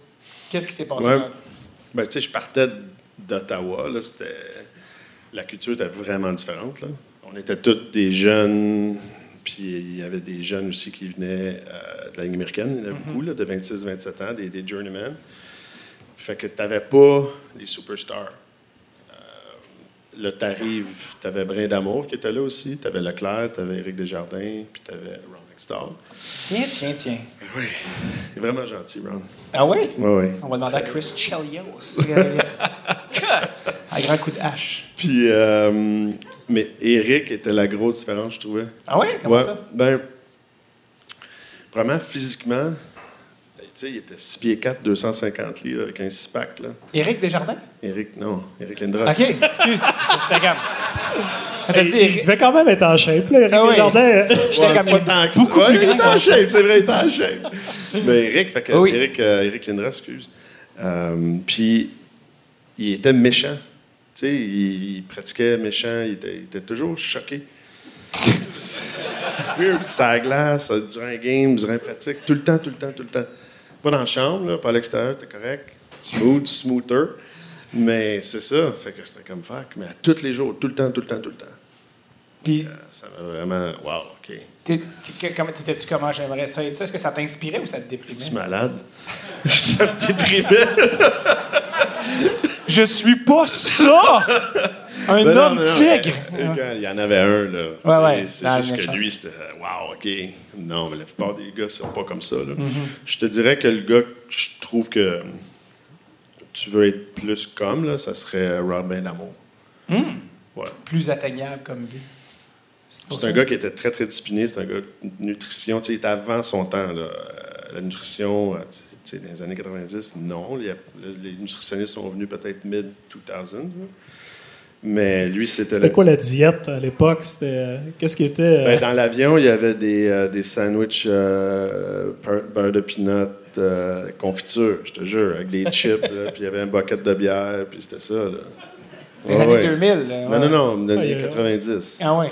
Puis en 2000, ben là, ça a changé. Là. Là, tu voyais, là, il y avait des shakes qui avaient, ont commencé à apparaître, puis tout ça, cette affaire-là. C'est ça que ça prenait, là. Euh, tu t'hydrates après les matchs. C'est ça, c'est important. Que, euh, ça, ça a changé. Mais lui, il est en avant de son temps, euh, Robin. Hood. Puis c'est un gars, hum, là, je le vois là, sur les réseaux sociaux, puis il parle beaucoup. Ses speeches sont vraiment inspirational. Mais c'est un gars que j'ai jamais parlé dans la chambre. là. J'ai jamais Ah entendu ouais? parler, lui. Ouais, Hmm. non. T'es vraiment silencieux, vraiment à son affaire. faisait- Mais là, je le vois. je suis en- Puis là, il est super craqué. C'est comme Tony Robbins. Là. Ouais. Je capote. Je suis content pour lui, là, ouais. mais parce qu'il y a beaucoup à donner, puis il est vraiment. euh, Motivateur. Ouais, ouais, mais il était pas comme ça, mais euh, peu importe. Euh, puis ça a été le meilleur joueur que j'ai joué, moi, avec sur la même ligne. Euh, pour, un, pour un bout de temps, parce que j'ai joué avec Mario quatre matchs, j'ai fait trois buts. J'étais content pour lui. Il y a quelqu'un qui est revenu, puis ça a été fini, mais Mario, c'est un autre level de joueur. Là. Sauf qu'avec avec Rod, j'ai joué, je pense, j'avais, j'étais en 9 ou 10 buts en 12 matchs. là. Puis là aussi, j'étais tassé. Ouais, Mais Rod, eu- ça a été le gars, je te dirais, que le, le meilleur passeur undercover, un gars qui a fait 1000 points que personne ne connaît. Ouais. Il est encore un défoncé d'entraînement. Euh, il Ah est- ouais? Jacké comme ça, Ah, pas de style de Brent. Brent Burns arrive plus tôt en Caroline pour aller s'entraîner avec lui, courir dans les pits de sable. OK? Ouais, ouais, il est complètement. Euh. Brad Burns, c'est un autre, ça. Ah oui? J'ai joué avec à là. Oh, boy. Il avait comme 18 ans, 19 ans. là. On jouait sur la même ligne. Il était Ah, il attaquant était à l'époque. attaquant au début. Ah oui. oui. Attaquant, est- c'est Jacques qui l'a converti. Ouais. En défenseur? Ben, il était les deux. Il l'avait repêché comme il était. Hybride. Comme tu fais avec Ouais. les jeunes euh, qui jouent avec ton gars. Il a cassé son rêve. tu sais. Il voulait faire 50 buts, jouer ailier. Non, fais, fais 8 millions en défense, mon chum. Ça a bien été. Ça a bien été pour moi. Non, mais tu sais, c'est un gars de 6 pieds 5 qui est arrivé, il devait peut-être peser, je sais pas, à 190-200 livres. C'est un petit gars, là. Il s'est mis dans le gym, puis euh, il y avait toujours des bons skills, là. Il avait des bonnes mains. Mais là, il est devenu un joueur complet avec le temps. là. Ouais. Bon, bonne décision de, de Jacques. Un des seuls regrets que je t'entends parler souvent euh, par rapport à ce qui est ta case, c'est à Philly, la conversation que tu as eue avec Roger Nelson. Ouais, ouais, ouais, ouais. Mais ça, j'ai eu ce regret-là, je te dirais. euh, Pour mettre dans les gens en contexte, qu'est-ce que Roger Nelson t'avait dit? euh, Ah ouais. Ben, Roger, premièrement, c'est pas. je sais pas si les gens le replacent un peu là, dans l'histoire, mais c'est un gars qui était un des premiers à faire du vidéo.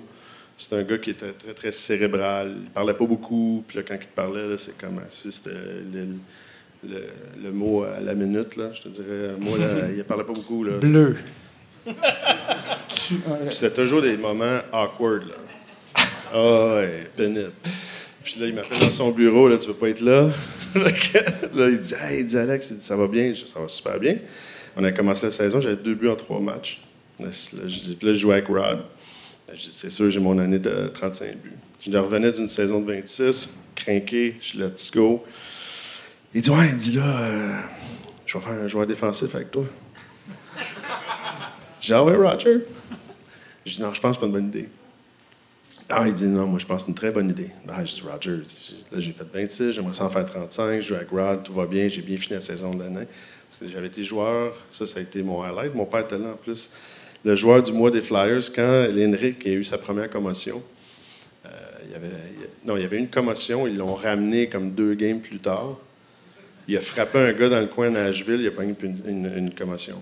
Fait que ça a été le début de la fin. Puis après ça, ils l'ont ramené plus tard, plus tard, Game 7 contre New Jersey. Oui, je de- tout le monde se souvient de ça. ouais. Mais ça, ça avait parti là, un an avant. Là. Il, puis, Bobby Clark, c'est prend deux aspirines, puis là, il était toujours, il critiquait dans les journaux, il revenait pas assez vite, c'est n'importe quoi. Là. Ils ont scrappé sa carrière. Moi, je trouve ça un petit peu ridicule. Mais c'est sûr que l'époque, ils ne savaient pas c'était Ouais. ça. Euh, fait que Roger, revenons à Roger. Fait que là, Roger, il dit, Alex, il dit, non, non, non, non, c'est parce que tu comprends pas, tu joueras pas avec Rob. Hein? Ah non, je l'aime, Rod. non, il dit, c'est fini. Il dit là, il dit, euh, tu, vas jouer de- tu vas faire un joueur défensif, sinon tu joueras plus. Là, je dis, Rod, là, je, je suis découragé, man. J'ai dit, regarde, fais que c'est à faire, là. Je sais pas quoi te dire. Puis là, j'ai joué, euh, à Pittsburgh, j'ai joué un chiffre. Un chiffre dans la game. Après ça, c'était deux chiffres. Un chiffre, toi, c'était n'importe quoi. Je jouais avec Dan Cordick. Ça, c'est le frère à John. Euh, qui est décédé là, à Montréal. là, ouais. Exactement. Fait que, euh, on jouait sur la même ligne. Super gentil. Fait que- Vous aviez le temps de jaser, tu sais. Puis là, ça, a été, ça a été comme ça pendant une trentaine de matchs. Puis là, Bobby Clark, qui me critiquait dans les journaux, je donnais pas l'effort, puis ça, je jouais pas. C'était n'importe quoi, man. N'importe quoi. Puis là, euh, m'a changé, puis c'est bien correct. Mais rétrospect, parce que c'est ça que je dis à mes jeunes, c'est faut que tu les au bon endroit avec le set, ton skill set. Puis moi, j'avais beaucoup de vitesse, je peux marquer des buts, mais tu apprends à jouer défensif, mais tu vas jouer la troisième ligne. Il y a une année, là, juste pour te, dire un petit peu, j'ai fait 26 buts. Chris Gratton a fait 30. Puis lui, il avait signé un gros contrat affilé dans le temps, c'était 3 ou 4 millions. Puis moi, c'était une déception. Là, tu as regardé les stats, là.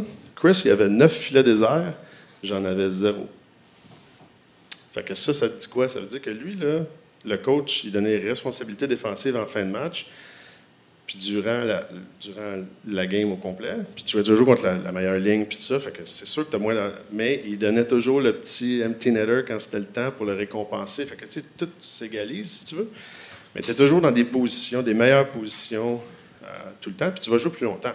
Mm-hmm. Tu sais, quand tu arrêtes de scorer, là, à moins que tu sois Ovechkin, là, quand tu arrêtes de scorer ou quand tu diminues beaucoup, tu es out. Là un autre va prendre ta place. Mais quand tu es un bon joueur two-way, ils peuvent toujours te mettre sa troisième, sa quatrième.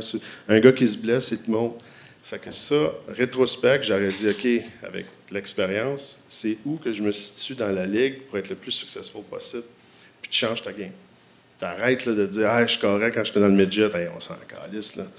tu sais, ailleurs, C'est quoi que moi je peux te donner aujourd'hui qui va être valuable pour une équipe qui vont me garder le plus longtemps possible?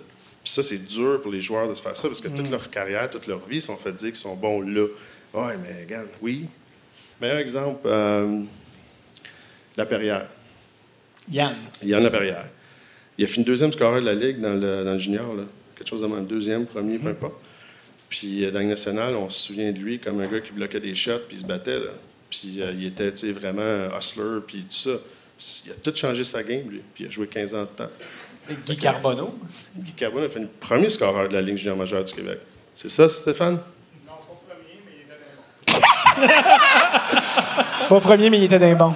Pas sûr de ça. ben, oui. on va vérifier, on vous revient après la pause. non, non, mais. Euh, ah oui, c'est ça, mais il, est arrivé là, c'était stacked à Montréal. Il savait que son coup de patin, c'est pas un coup de patin euh, de, je sais pas, de Mike Bossy. Explosif, ou de... Fait que, mais il avait une bonne tête de hockey, il lisait bien le jeu, il disait OK. il, s'est remis dans une position qu'il a fait jouer pendant 20-25 ans. Il est Hall of Famer aujourd'hui, Guy Carmano. There you go. ça a marché. Euh, tu as été euh, échangé à Tampa Bay. Ça a duré une quinzaine de minutes, euh, ton aventure à Tampa Bay. tu as été coaché par Jacques Demers. Jacques Demers, oui. Ça, jamais, nulle part je t'ai vu en parler. C'était comment Jacques Demers? Personne qui me l'a demandé. Ah, ben, tu veux? Here I am! Ça a pris Quoi, 8, 9 pages? 19, oui, oui. Il a frappé plus fort que ça de l'air. Euh... C'est 9 pages sur Stéphane Bureau, puis... Hey, ça, c'était n'importe quoi, ça. Un entrevue de deux jours, c'est ça, hein? En plus, j'en ai skippé vraiment beaucoup. En tout cas, euh, mais ben oui, Jacques. Le, motivateur, c'était comment, Jacques Demers? C'est exactement ça. C'est un gars. Euh, Parce que lui, il voulait te redonner, je pense, du temps de jeu, il voulait t'aider, il voulait te. Oui, oui, mais euh, attends une minute, là. Oh, excusez. Non, non, pas, pas, pas attends une minute négativement sur lui. C'est que je suis arrivé à Tampa, euh, puis il a fini dernier l'année d'avant, là. Oui, c'était le Cavalier, qui était sa, sa première saison. Stéphane Richer était là. Oui. Fait que euh, c'était super le fun. Jacques, vraiment gentil, là. Euh, motivateur. Tous les jours, à un moment donné, j'ai dit arrête de venir me voir. Là. je, te jure. C'est toi qui as dit. Euh, tous les jours, il venait me voir, puis là, il me motivait. Je hey, je suis vraiment motivé. Là. il riait, il disait non, gars, je vais te motiver. Non, non, je suis correct. wow. Ah ouais, j'ai beaucoup aimé. Il était vraiment fin. Puis, euh, mais là, après ça, ils ont, ils ont, mis tout le monde dehors. Hmm. Puis ils ont amené. Euh, il y avait Steve Lodzik qui était le coach. Lui aussi, il a duré 15 minutes. Là. Ouais. Ouais. Puis après ça, il y avait euh, Monsieur euh, 70s Porn. Là, 70s euh, Porn? Rick Dudley. As-tu déjà vu ce billet, lui? Rick Dudley. Il est comme GM. Là, dans il était GM. Non, non, il était GM dans le temps. ah oui? ouais. 70s Porn Star? Va checker Rick Dudley. En référence à ses vêtements. Euh, ouais, tout Ou- le, le- le panache, Ah, toute l'affaire. C'était vraiment drôle. Euh, ça aurait pu faire référence à beaucoup de choses de sa personne. Puis je me demandais, Ouais. c'était. Imagine si Tempa l'avait engagé pour ça. Non, non, j'ai fait une coupe de films de lui. euh, bon baiser, il y a moyen. Ils ont comme fait le, le- le clean-up. Ouais. Le Jacques est parti et tout, puis ils ont ramené ces deux gars-là. Puis euh, Steve l'a dit que c'est un gars qui. Écoute, euh, il, il est arrivé avec la même stratégie que les Détroit Red Wings, les Red Wings de Détroit, right? Le left wing lock, puis là, tu sais. euh, Là, il commence à faire ça sur le schéma. Puis là, il sort de la chambre. Il y avait une couple de gars qui avaient joué pour lui dans le des mineurs l'année d'avant. Hey, j'ai dit, euh, c'est qui le petit rame dans la chambre? Puis Fédérable, il est où, là? Parce que là, je suis confus. Toi, t'as dit ça? là, je pars, je vais prendre ma douche. Ça n'a pas pris euh, 12 heures, j'étais euh, des mineurs. Ah ouais? Ouais. Qu'il Ouais. avait su que t'avais dit ça, même si. Ben oui. Et là, tu tout le monde fightait. J'étais la dernière coupeur. Il m'a envoyé des mineurs. Puis euh, lui, il s'est fait mettre dehors. Ça a pris 20 games, là. By the way. Wow. Quelque chose de même. Puis après ça, euh, j'ai été euh, Neil Smith euh, aux Rangers. Hmm. Parce que la fois que je te demandais que t'aimes pas, c'est que Vincent Cavalier est drafté premier au total, un Québécois, même Ouais. affaire. T'as-tu des discussions avec lui de faut que je te parle par rapport à ce qui se passe? Comme de toute la pression. T'as-tu des discussions Non, avec non, j'avais, tu j'avais 25 ans, 24 ans, là. Quand même, ça faisait comme 24. 7 ans que t'avais été. euh, ouais. Ouais, je sais, mais t'es joueur de hockey, tu sais, j'ai 24 ans, là. Je suis Tu assez bonne humeur, là. Tu sais, tu les conseils, là, c'est pas, euh, c'est pas de même que ça marche, là. Non, Non. Mais lui ou lui t'es pas venu te voir en disant j'aimerais ça, comment il, t'a demandé À pas? ces époques-là, c'est- juste pas comme ça que ça marche, tu sais, parce que t'arrives dans une équipe, premièrement, moi j'avais 24, lui il avait 18, puis là t'as des gars de 30, puis t'as des gars de 35. Fait que là, tout le monde a sa vie, tout le monde fait ses choses, puis c'était comme ça. Puis on était à Tampa, c'est pas, tu sais, t'es la pire équipe de la ligue, là. Ouais. Tu sais, c'est n'importe quoi. Là. Il y a un, un roulement de joueurs, beaucoup. euh, de, beaucoup. Fait que, tu sais, créer, comme tu dis, ça, ça, ça, ça se passe à Philadelphie. Ça va se passer dans les grosses équipes, avec des vétérans établis qui ont. Puis, euh, fait que, quand j'étais à j'étais- on n'était pas là pendant. T'aimes pas était vraiment pas ce que c'est aujourd'hui. Fait que c'était bon. J'ai donné aucun conseil, puis il va sûrement être Hall of Famer. yes! Ça l'a sauvé. Ben Steve oui, l'a dit c'est que l'a ça. sauvé. hey, je la mes doigts. Oh! Ah, il va t'écrire quand il va aller au Hall of Fame, il va dire merci Alex pour tout ce que t'as pas fait pour moi. Exactement. C'est drôle parce que t'es arrivé avec les. T'es t'es allé avec les Rangers à- après, puis l'assistant coach, je savais pas, c'était John Tortorella. Ouais. Mais qui n'était pas encore le John Tortorella aujourd'hui qu'on connaît. Il était, ou il l'était peut-être déjà. Il était J'ai jamais parlé. Hein? Ben non. Ton assistant coach, jamais parlé. Non. C'était John Tortorella. Ben moi, je ne savais pas c'était qui. là. John, Yep. Personne ne savait c'était qui. Euh, puis, tu sais, c'est ça. Il parlait pas. se promenait avec un petit couteau. À part ça, c'est qu'est-ce qui se Ah, passait? tu sais, souvent, mettons, t'as, euh, mettons, on va dire à hum, Minnesota, t'as Mario Tremblay, Ouais. puis t'as, je pense que c'était Greg ou Mike Ramsey, peu importe, un défenseur. Fait que lui, il va s'occuper, mettons, des gars euh, anglophones, euh, défenseurs, ou des, tu sais, ce genre de, tu sais, t'essaies de t'assimiler. Fait que, tu sais, moi puis John, là, on avait zéro fucking intérêt, les deux, là. Ils venaient pas proche de moi. J'ai jamais eu de problème avec. Voilà. Oh my God. Puis, euh, ben, ça, on en a parlé en tout cas. John McClure, t'étais là dans les grosses années, Théo Fleury, ça. euh, Non, non, c'était pas les grosses années. C'était les la, grosses la- années. c'était la fin de leur carrière. Là. Oui, je faisais party. Les années Ben- party de Théo Fleury à New York. Écoute, moi, je l'ai. Lui non plus, j'ai jamais rencontré. Là. Théo il- Fleury, tu. C'était pas très soudé comme équipe, on dirait. C'est pas les high five que je m'imaginais. là. C'est, euh, Ah non, mais Théo, moi, moi j'ai jamais pris de drogue. C'est dur de. Non, non, c'est vrai. Non, non, mais je sais pas que t'en as pris, mais. Mettons.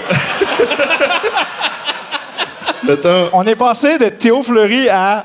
c'est de ta faute. Oh, ouais. Oui, j'ai fait de la Théo, mais c'est pas le sujet. Oui. Non, mais voir des signes, il y a quelqu'un qui arrive le matin, Mm. qui, qui- tu sais, qui, a, qui a pris de la drogue, il y a ci, il y a ça. Ouais, ouais, je sais pas, moi. Je suis pas un counselor non plus. Fait que moi, le matin, il parlait jamais. Marabout, euh, c'était pénible. là. Puis après ça, on le voyait, mettons qu'on allait sur la route, là, on le voyait dans un bar. Là, c'était le meilleur gars au monde. Là, Là, il me parlait. Hey, c'était vraiment fin. On le voyait pas longtemps, il s'en allait, puis on ne le trouvait plus. Puis, euh, Don't ask, don't tell. ben, c'est ça. Fait que lui, c'était, je pense, sa dernière année aussi. T'avais Kevin Stevens, c'était sa dernière année. Ouais, Kevin, c'était une 3-4 coches de plus trash, là, encore. Là. Euh, non, Non? non. Mais il n'a pas été trouvé dans, dans une chambre de motel avec une prostituée et du crystal meth? À Saint-Louis, oui. Ah, OK.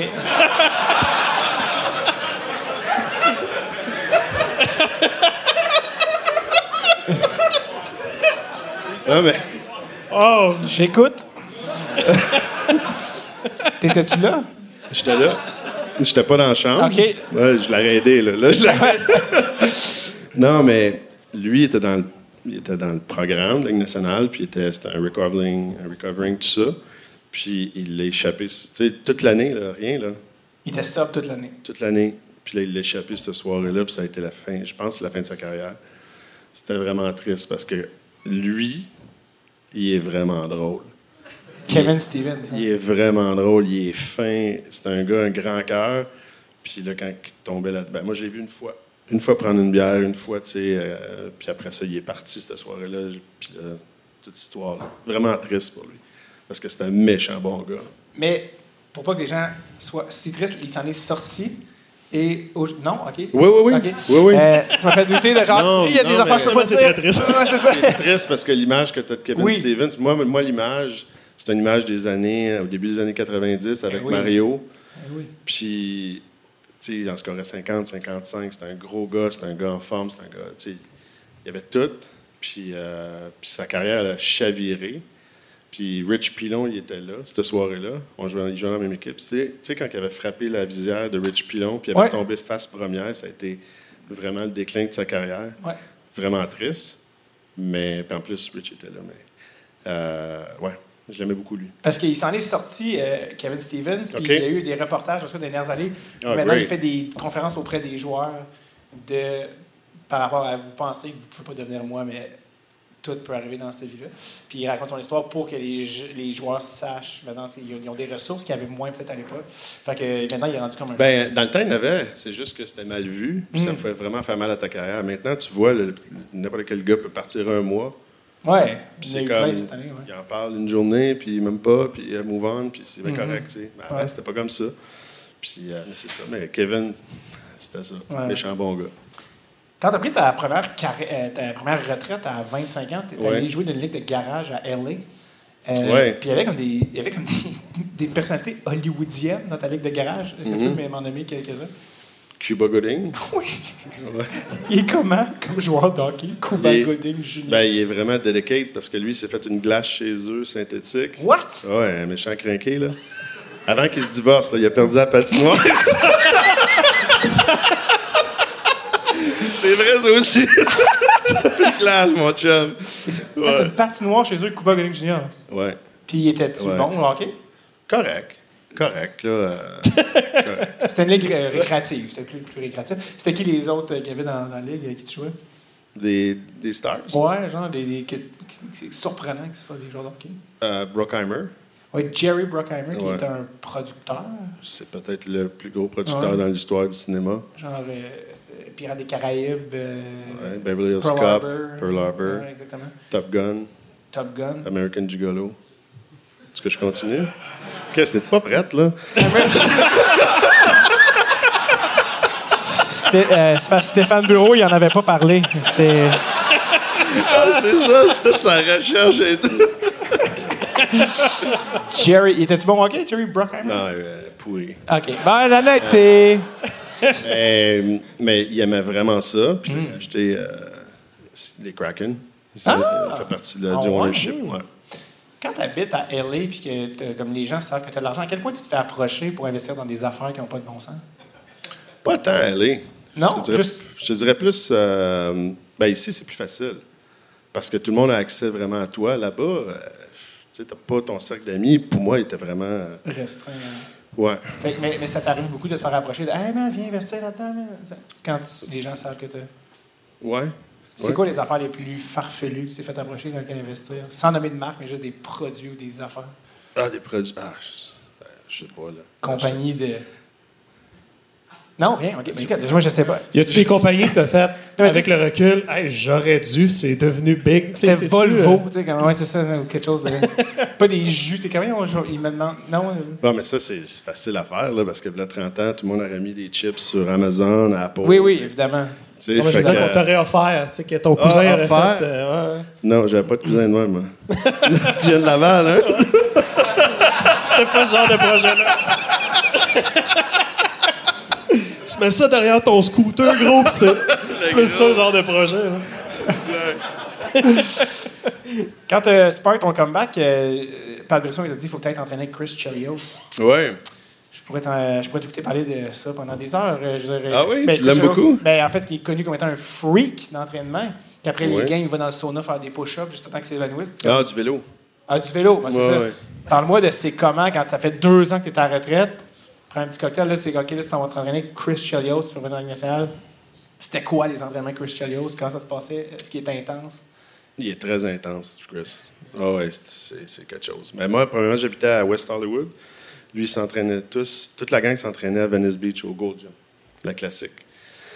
Puis euh, Chris voulait s'entraîner à 7 h le matin. Fait que là, je dis, hey Chris, on peut-tu changer à 7 heures? il me regarde, il part à rire. Non. Fait que ça, ça donne le ton un petit peu de l'été, puis de. Mais, tu sais, Chris, c'est un vraiment bon gars, là. Euh, mais Chris, il t'aime ou il t'aime pas, là. C'est c'est très, très clair aussi, là. Il n'y a pas de. Ouais. Fait que, ben, moi, je le connaissais avant, puis, tu sais, on avait une bonne relation, puis quand je lui ai demandé, ben, il dit, ben oui, là, puis on est parti, puis on passait une été ensemble. Fait qu'il t'aimait. Ouais, ouais. OK, OK. Euh, Oui, ouais, parce que tu t'entraînes, tu sais, tu vas pas à Los Angeles, Ah, puis tu ça. dis, euh, tu je vais m'entraîner avec Chris Chelios, là. Non. S'il t'aime pas, ça se passe pas. Ben, tous les joueurs de hockey s'entraînent tous. Il y avait toutes des heures, mettons 7, 8, 9, whatever it is. Mm-hmm. C'était tous des circuit training dans le temps, hein, qui, qui est du CrossFit maintenant. Fait que c'était guéri beaucoup, beaucoup sur le joueur de hockey. Là. C'était au début de ces choses-là. Puis Chris, ben, c'est ça. Si tu veux t'entraîner avec Chris, il fallait que Chris dise oui. Fait que, Il a dit oui. Il a dit oui. Signé- ça t'a permis de signer avec Pittsburgh, aller rejoindre Ouais. euh, ton idole que tu as Ouais. mal, Mario. Ouais. Parle-moi de Mario le mieux, le- le- le- peut-être le joueur le plus talentueux de tous les temps. Je n'ai pas vu d'autres. Tu sais, je- McDavid, il est proche, là, je te dirais. Ouais. Mais t'as vu Wayne, Euh, t'as joué contre Wayne? J'ai vu Wayne, mais j'ai pas vu Wayne dans son. Prime. Ouais. Tu sais, son 200 points par saison, complètement dominé. Puis avec l'équipe qu'il y avait aussi à Edmonton, alentour, j'ai pas vu ça. Puis les, sais, ça a tout changé, les systèmes de jeu, tout ça. J'ai vu Mario dans les années 90 se faire accrocher, se faire slasher, se faire. Puis continuer à mettre des. Puis ça, c'était impressionnant. Puis quand j'ai joué avec, là, j'ai compris, premièrement, c'est un gros gars, là. Tu sais, Six pieds euh, quatre. 6 pieds 4, 240, là. Tu sais, c'est c'est un gros bonhomme, puis il a les meilleures mains sur la glace. Mais il y a une chose qui m'a toujours marqué, là, la première game que je jouais avec. Le premier, il ne pratiquait pas. Parce qu'il était. Non, mais il était Ah, blessé. fait pas, oui. des, des- des fois, le, le gars, il, il faisait ses patins pour lui. là. Quelqu'un t'a acheté ce matin, oui, il a trop mal au Ah, c'était vraiment triste de voir ça. là, parce que, il dominait quand même. Là, quasiment deux points par game, pareil. Mais. Ça, c'est après. C'est son- gênant d'être sur la ça, c'est glace. après puis son comeback, ça, en plus. Ouais. Wow. L'autre se fait attacher ses patins puis il domine. là, tu sais, Il y a quelque chose de. C'est ça. Je peux pas me pencher, mais je peux faire deux points par match. C'est Wow. quelque chose. Mais Ouais, vous autres, vous allez comprendre ça. là. Je pense que les gens ici, là, ils sont. Nerd, ouais. Ouais. C'est que quand tu es à la glace avec un, un gars, puis tu fais une passe le plus fort possible, tu sais, une vraie passe, là, hard pass, puis de plupart, là, mettons, toi, j'imagine que c'est pas de même, là, mais mettons, moi, là, Je comprends pas trop ce que tu veux dire, j'aime pas ton ton, puis on va y revenir plus tard, mais Non, non, continue. c'est que Une passe raide. T'as une passe, passe raide, tu vas, tu mets à terre, puis là, tu fais comme un genre de. Tu la contrôles un petit peu. Tu tu fais pas juste comme ça. Bang, tu lèves ta tête. Mais Mario, lui, là, c'est une passe raide, il a toujours sa tête. Fait que quand tu le regardes sur le power play, là, il y a une passe raide, là, il n'y a pas un gars qui va aller sur lui parce que bang, là, il te regarde, il te regarde dans les yeux. Puis là, t'es comme, ah, si, je fais quoi? c'est quelque chose, là. C'est Quel- vraiment impressionnant. Ça, C'est l'affaire qui m'a le plus impressionné. Quand lui reçoit une passe Mais raide, super raide. N'importe quelle passe. il regarde pas en bas. Bang. Il, sait où est son bâton, il n'a pas besoin de Puis regarder. après ça, il te regarde.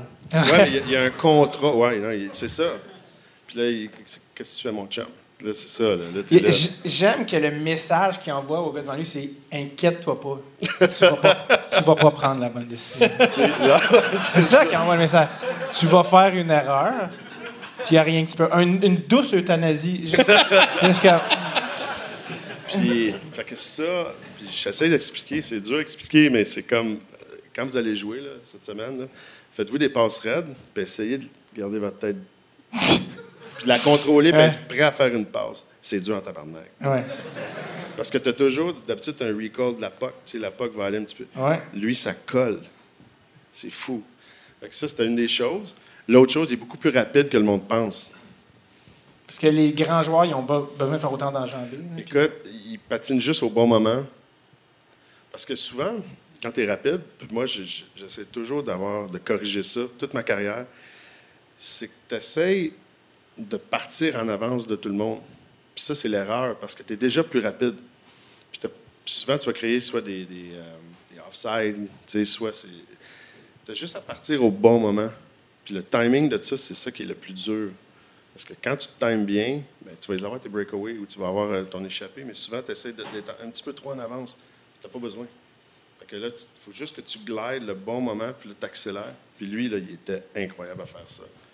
Fait que, c'est ça. Puis là, il y avait le reach, il y avait bien d'autres choses, là, mais ouais. Il y avait pas mal tout, sauf un dos, finalement. Euh, ouais. t'es- y a-tu- Est-ce qu'il parle, est-ce qu'il parle, Mario Lemieux? Est-ce qu'il jase dans la chambre? Est-ce qu'il a pas l'air d'un gars très loquace? Non, pas très loquace. C'est pour ça que Marc Bergevin il a joué à 4-5 ans avec. Marc Bergevin, parce que c'est lui qui parlait à sa place? Euh, Marc, c'est le plus drôle que moi je connais. Là. Ah ouais, hein? Ouais. Tu- C'est quoi des anecdotes d'affaires que tu viens qui t'ont. Que c'était un gros prankster, je pense aussi, Marc. Ouais, mais c'est- tu sais, c'est de l'humour. euh, Comment je te dirais? Tu sais, mettons. Des jeux de mots. c'est Ben, c'est drôle que tu dises ça parce que quand je le vois à la télé, moi, je trouve ça plate parce qu'ils ont comme ils ont tué. Sa personnalité. Pas personnalité, parce qu'à l'extérieur, il, il est pareil, tu sais, mais ils ont tué tout ce qu'il y avait de beau. Comme tu vois Ma- euh, Martin Saint-Louis, moi, je trouve ça le fun. Tu il explique très bien, puis ça, c'est un autre genre, c'est pas de l'humour, mais il explique très bien, puis j'espère que ça va continuer. Marc, au début, est arrivé avec son style dans la vie, vraiment drôle, puis là, il s'est fait blaster, puis il a, il a- il a arrêté. Dommage. Mais euh, juste pour te dire, mettons, toi, tu serais la première étoile. Mettons. Ouais. Tu étais la route, mettons, à Saint-Louis. Moi, je le vois. oui. Mets ça dans ta tête, tu sais. Fait que là, t'es la première étoile, t'es vraiment craqué, tu gagnes 3-2, right? Puis à Saint-Louis, si je me souviens bien, les bancs, le- la chambre est en arrière. Fait que t'as une porte, tu t'en vas. Marc, lui, il jouait jamais les trois dernières minutes de la game. Fait que lui, il, allait- Parce qu'il était en fin de carrière, c'était pas son rôle. Là, ben, il était sixième défenseur. Puis là, c'est une belle position à être sixième, ça en prend un, là. Fait que... Non, T'es tellement inclusif et comme genre. non, mais ça en prend un. Il va Ah oui. jouer 12, 9, 10, 12 minutes contre la troisième, quatrième ligne, souvent la quatrième. Tu essaies de le cacher. Mm-hmm. Puis il fait ses minutes. Puis tu espères juste que tu ne fais pas scorer. Right? C'est ça le, le but d'un défenseur de même. Ouais. Donc, Marc, c'était ça. Est-ce que tu l'expliques de même aux, aux enfants de 10 ans, sixième défenseur? On va essayer de te cacher. Non, mais je dis à ma femme, hey, j'essaie de le cacher. Elle dit, qu'est-ce que tu dis? Écoute-moi, Nathan. Écoute-moi, Nathan! Donc, Marc, Oui. il allait dans la chambre, il se déshabillait, il arrivait avec son petit euh, strings. Puis Là, il arrivait, puis il mettait la petite box, la petite box de cabassée de, de pommes. Là. Ah oui, oui, une petite, une petite caisse en bois, là. Puis là, il mettait de la musique. Puis là, il arrivait avec Power Gel. Oh, juste il le micro. Oui, oui. Il mettait avec les Power Gel, puis il se mettait ça sur le corps, puis il faisait une danse. Power Gel? Tu sais, les Power Gel que tu sais, Ah, ok, donner ok, de l'énergie, ok. là, Ah oui. puis il se dansait de même. C'est le genre de choses qu'il faisait. C'est ça que tu aurais aimé voir en point de presse. euh, Il aurait fait un autre 8 ans, moi, je pense.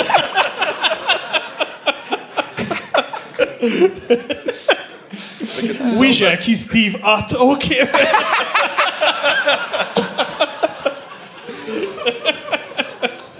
Mais c'est un gars qui. il- C'était sa vie, faire rire les gens. Mhm. là. C'était vraiment le fun. Puis c'est une des raisons qu'il a joué si longtemps. Quand il avait été échangé à euh, Vancouver, le GM là-bas, c'était. euh, Pas Yarmo Kekalainen. non, c'était pas lui. Mais c'était un vieux de la vieille, là, les cheveux blancs, Pas- lichés. Euh, Brian Burke, oui. Brian Burke. Qui est venu au podcast d'ailleurs, également. Oui, Brian Burke. Il est venu à ton podcast? Tu souvenais pas de ça? Oui, je Cheveux blancs, Ben oui. Ouais. Je l'ai croisé à Montréal. J'ai dit, ah, je vais te dire, merci d'être venu au podcast. Trop eu peur. Fait trop peur. Sérieux? Ah, ouais, la cravate défaite. Euh, Ah ouais, c'est ça. euh, ouais, ouais. Mais oui, mais il était super gentil. Super gentil. Fin, fait qu'il appelle Burge, j'ai dit Burge, j'ai dit euh, écoute, j'ai été te chercher. Euh, je pense que tu vas être super bon dans la chambre. Je pense que tu vas inspirer les jeunes. Tu vas être euh, celui, le leader, puis tu sais, ils vont vraiment t'aimer, puis j'espère que tu vas avoir une belle relation. Ah, il dit merci, merci à Brian. Il dit, euh, il dit après ton speech, je suis vraiment obligé d'aller sur la glace. fait que c'était ça, Burge. Ah. Puis, Ouais. est-ce que tu lui parles encore? Ben oui. Ah oui? Et quand, quand il était GM à Montréal, est-ce que vous parliez encore? Puis tout ça? Ou... Ouais, ouais. Ah, OK. Oui. J'allais dans sa loge, checker ça. Ah, nice. Ouais. Puis est-ce que tu le sens, est-ce que tu sens qu'il a changé comme personne, sais, tellement que c'est tellement de pression? Oh, il est revenu le, le, le Burge qu'on connaît. Là. Ah oui? Ouais. Tu veux dire, depuis qu'il n'est plus GM, tu sais? Ouais. Ben, tu sais, il y avait beaucoup de pression, il y avait Ouais, beaucoup de stress, il y avait beaucoup, tu sais, t'es, tout seul sur une île. Fait que, euh, sais, Alors- ça fait quand même 10 ans, là, c'est quand même une bonne run. Là. C'est énorme. Euh, Puis la complexité, je t'ai dit aussi d'aller chercher des free agents, d'aller. Mm-hmm. Ça serait jamais facile pour un autre GM. Là. C'est sûr. À, à Pittsburgh, tu as aussi joué avec un certain Alex Kovalev. Oui, As-tu des souvenirs de Kovalev, qui est un personnage aussi très coloré? Ou. pas tant. Non, pas à Non, non, non, pas en tout. C'est une des meilleures sais, set of hands. Là. En pratique, ses coéquipiers disaient souvent que. c'est- Tu forçais pas? Ouais, Non, je non. C'est vraiment pas ça, vraiment pas ça que j'allais dire. Apparemment qu'en pratique, il restait à la fin pour des 1 contre 1 de trucs, puis qu'il dominait trois gars à la fois. Que c'était, Ah, ça, j'ai le pas niveau vu de ça. main. T'as pas, vu J'ai ça? pas vu ça. non. Euh, ça a vraiment repogné une, une coche quand tu es allé à Minnesota après, avec Jacques Ouais. Lemaire. Tu avais failli signer avec eux l'année d'avant, puis Mario, puis finalement, tu as fait bon, Jacques me veut, je vais y aller. Puis tu as eu la saison que tu as parlé tantôt, 20 buts, 51 points, ça, tout a bien été, en Ouais. jouant 12 minutes par match. Oui. Qu'est-ce, c'est quoi la magie Jacques Lemaire? Qu'est-ce qu'il fait? Je voulais pas te downer non plus. Non, non, pas en tout. Moi, j'ai beaucoup aimé. Puis j'ai beaucoup aimé euh, Mario aussi. Mario Tremblay Ah. était là. Mario Tremblay comme assistant coach, à quoi ça ressemble? Dans ma tête, il arrive avec une bière, le nez rouge.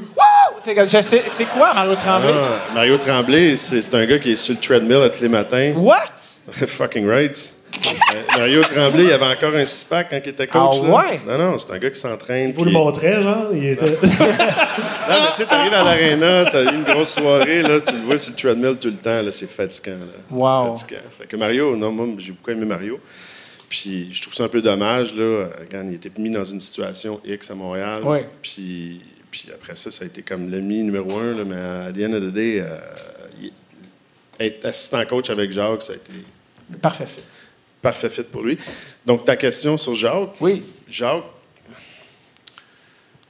c'est un gars qui s'est adapté avec les époques.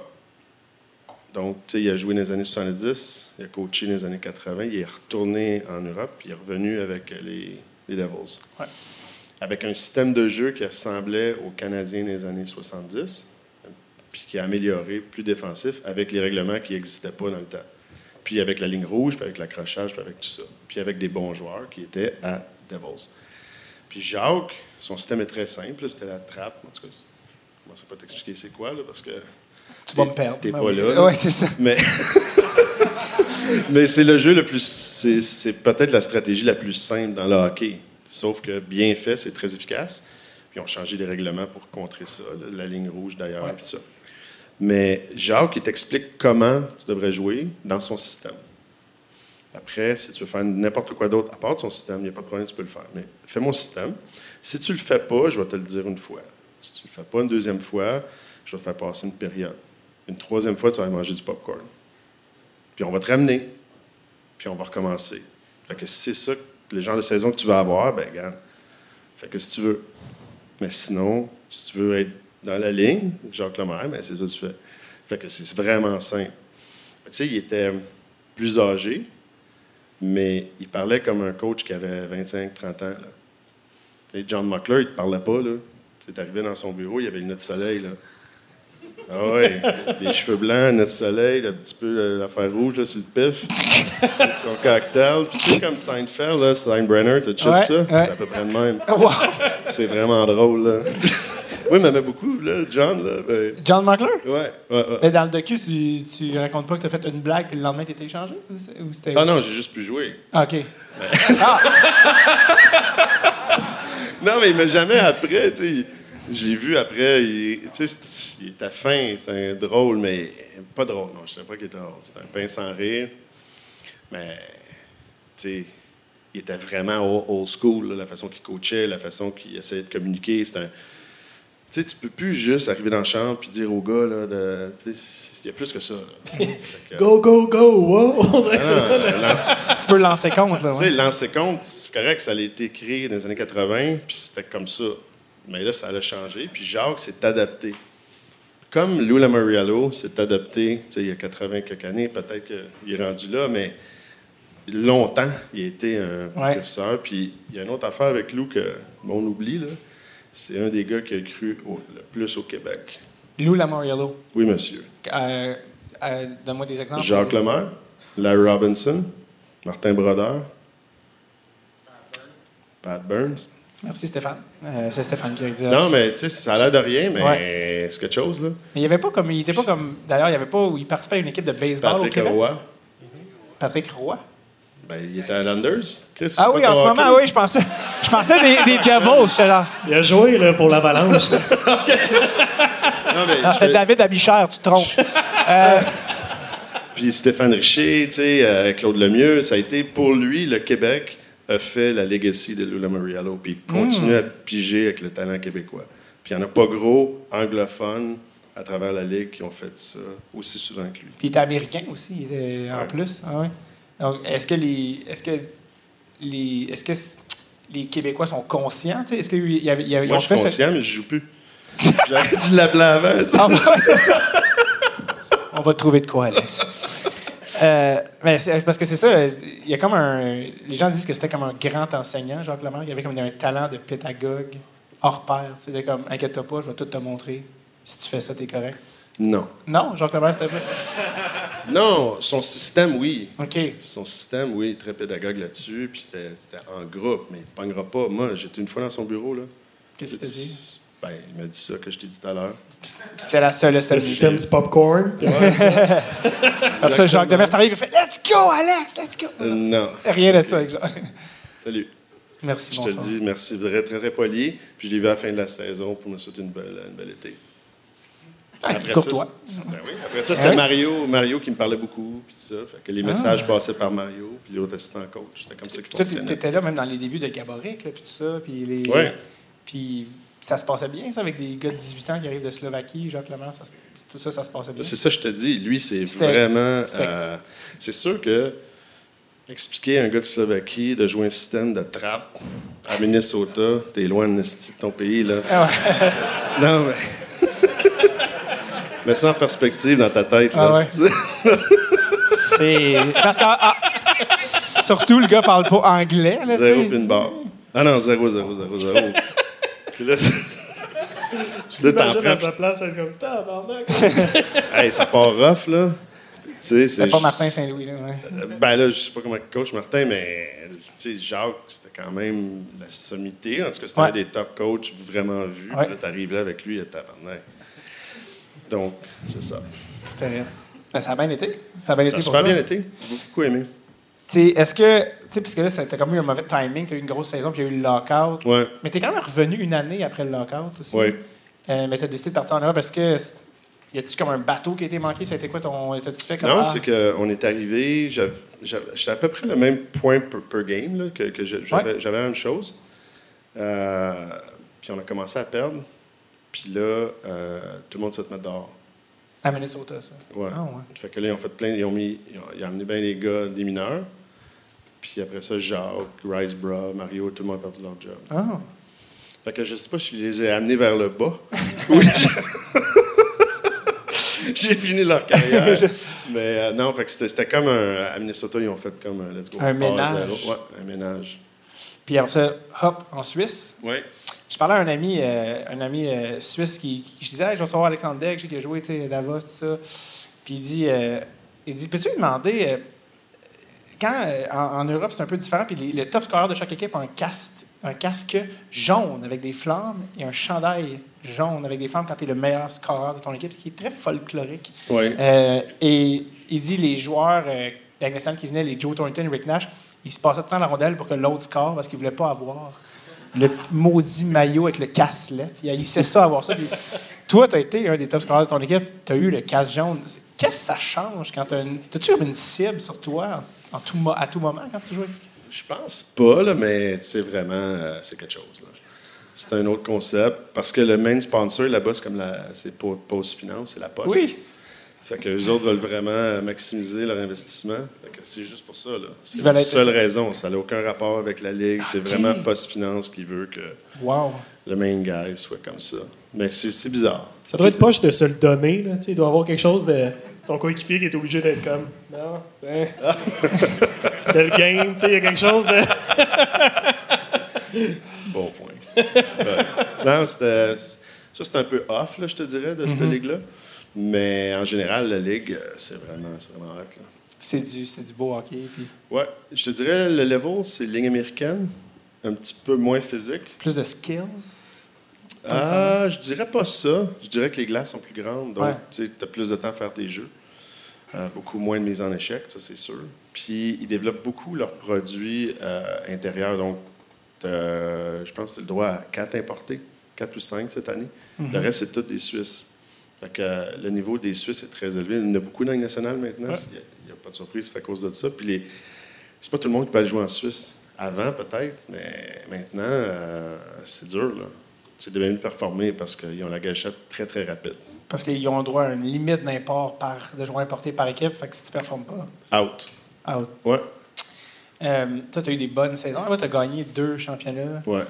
Tu t'en parles dans le documentaire de ah, les gens qui disaient Ah, j'aimais pas le hockey, mais j'ai joué 15 ans pro. euh, tu. Ouais. As joué presque 900 games au total pro euh. Euh, pas nationale, mais dans le hockey professionnel. ouais. Tu sais, pendant longtemps, c'est comme Ah, il aime pas le hockey, Alexandre. Puis le documentaire un peu rétabli ça. Est-ce que.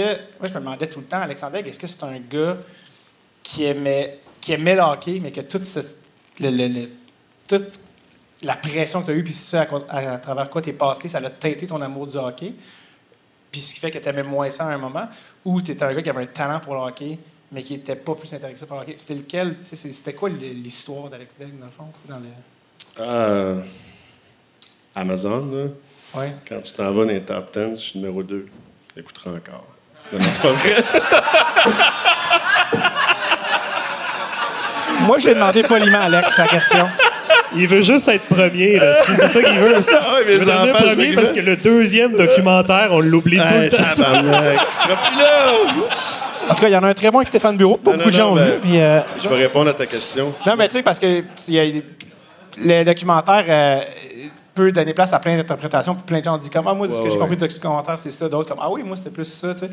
Puis, euh, Non, je pense à l'âge que j'avais, puis avec mes connaissances, puis avec tout ça, je suis arrivé à un moment que je n'étais pas prêt. Puis la pression, la pression c'est une chose, mais quand tu es jeune, jeune, tu vis pas tant que ça. Tu, tu, tu veux juste, tu veux bien performer, oui, puis là, tu es habitué de bien performer. Tu sais, habitué d'avoir des bonnes, des OK équipes. Là, tu tombes, là, tu perds tout le temps. Ça, c'est vraiment dur. Ça a l'air de rien, là, mais ça, c'est dur. Après ça, les médias, puis t'es pas équipé à recevoir des commentaires négatifs. Tu sais, ça t'affecte beaucoup. Fait que tout ça mis ensemble, ça, ça a teinté beaucoup le, mon, le fun fun que j'avais. Parce que, tu sais, j'aime le hockey. Je coach encore, je joue encore au hockey. J'écoute le hockey. Tu sais, ça fait partie de ma vie. Les Québécois, en général, qui ont été dans le hockey, c'est toute leur vie, ça va être leur sport numéro un. En Europe, c'est le soccer. Il y a d'autres places, c'est d'autres sports. Fait que pour moi, non, non, j'adore ça. Mais c'était ça. C'était le timing de tout ça. euh, puis avec le, le brain que j'avais à ce moment-là, là, mais j'étais pas prêt. Qu'est-ce que tu veux que les gens retiennent d'Alexandre Degg? Tu sais, comme, c'est ça, que tu avec le documentaire. Qu'est-ce que tu veux que quand les gens ils pensent à Alexandre Degg, ils pensent à quoi? Ben, quand j'ai fait le documentaire, j'avais pas. Tu sais, je, suis un petit peu naïf là-dedans. Je me disais, ils, vont essayer de faire quelque chose qui va être quand même positif parce que c'est quand même la Ligue nationale qui sponsor ça, d'un sens. Donc, ils veulent avoir des belles histoires des joueurs présents puis des joueurs sais, qui ont fait partie de la Ligue quand même longtemps. J'étais vraiment open. Mais après, j'ai comme réalisé de me donner un break. Tu sais, je me donnais pas de break. Je me trouvais très, très tough sur moi euh, d'un petit gars de 18 ans, tu sais, euh, 17, 18, 19, 20. Puis on oublie ça, tu sais. euh, T'es pas prêt, là. Euh, puis j'étais pas prêt. Euh, fait que, tu sais, moi, c'est plus donner un break overall à ces petits jeunes-là. Je pense que c'est un sport, le hockey, qu'on le fait pas très bien. On les amène trop vite.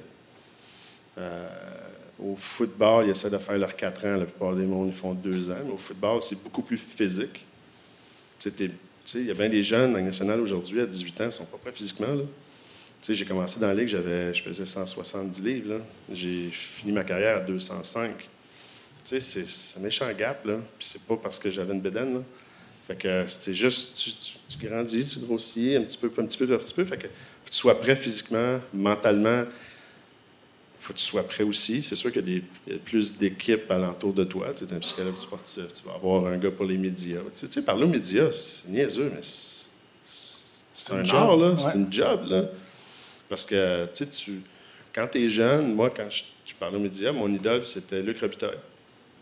Moi, je le trouvais vraiment drôle, lui. Puis, tu sais, je trouvais que ses réponses, puis je trouvais ça intéressant. Fait que moi, quand il était à la télé, si j'écoutais ça, fait que moi, j'ai toujours voulu être de bonne humeur. Moi, je trouvais ça vraiment. Mais il y a du monde qui n'aime pas ça quand les, les joueurs sont de bonne humeur, parce que c'est l'ancienne école, là, puis là, tout ça, là, tu sais, pense à ta game, fais pas d'autre chose. Fait que ça, tu sais, si tu as le coaching, si ton agent ou te- t'explique ça, déjà là, c'est une, chose que tu n'as pas à worry, mais est-ce que même maintenant, c'est encore pire avec tous les réseaux sociaux. N'importe quoi tu vas dire va être magnifié. Puis là, ils prennent juste des petites bits maintenant, puis ils vont mettre ça sur. euh, Mais ça, ça, c'est une chose. Pour le, jeune, je te dirais, psychologue sportif, médias, training, super important. Euh, après ça, de comprendre vite, vite, vite que ton agent, c'est pas ton ami. Il travaille pour toi. Quelqu'un qui te donne un pourcentage, il travaille pour toi. Fait que, tu sais, c'est des hard decisions, puis ouais, je n'ai pas besoin d'amis. Puis après ça, ton cercle d'amis, c'est important que ça soit dans les mêmes valeurs que toi. là. Parce que, tu sais, c'est plate à dire. euh, moi, quand j'ai arrêté à 25, moi, je disais, si, je vais avoir du fun avec mes chums. Ben, mes chums, ils travaillent, là. Un job. Non, mais tu sais, ils ont toute une job, ils ont toute leur vie, ils ont toute une espérance de, de- de réussir puis de grandir dans leur job. Fait que là, tu arrives, tu dis, si, OK, on est où, là? Fait que, tu sais, qui tu t'entoures, très, très important. Euh, tu sais, c'est plusieurs choses. C'est pas si simple que ça, mais c'était encore plus difficile a 30 ans. Maintenant, je pense qu'ils essayent, ils font un effort soutenu pour. ils investissent tellement d'argent à donné, il faut que tu les aides, là. Y a-t-il des choses qui ont coupé dans le documentaire que- qui étaient, mettons, dans la version longue ou des trucs qui n'ont pas mis dans le documentaire que tu aurais aimé qu'ils mettent dans le documentaire final? Ah, bonne question. On achève,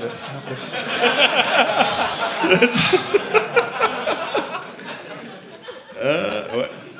Euh, non, non, parce que moi, j'en écoute des documentaires puis des, des trucs. Puis je trouve que quand c'est trop long, tu perds un petit peu du. Tu sais, moi, j'aurais aimé ça d'écouter plus. Moi, quand j'ai fini, parce que c'est sûr, c'est moi, mes enfants sont là, j'écoute ça. euh, tu sais, je l'avais la version trois semaines avant, je ne l'ai pas écouté parce que je voulais que mes enfants soient assis puis qu'on Hmm. soit.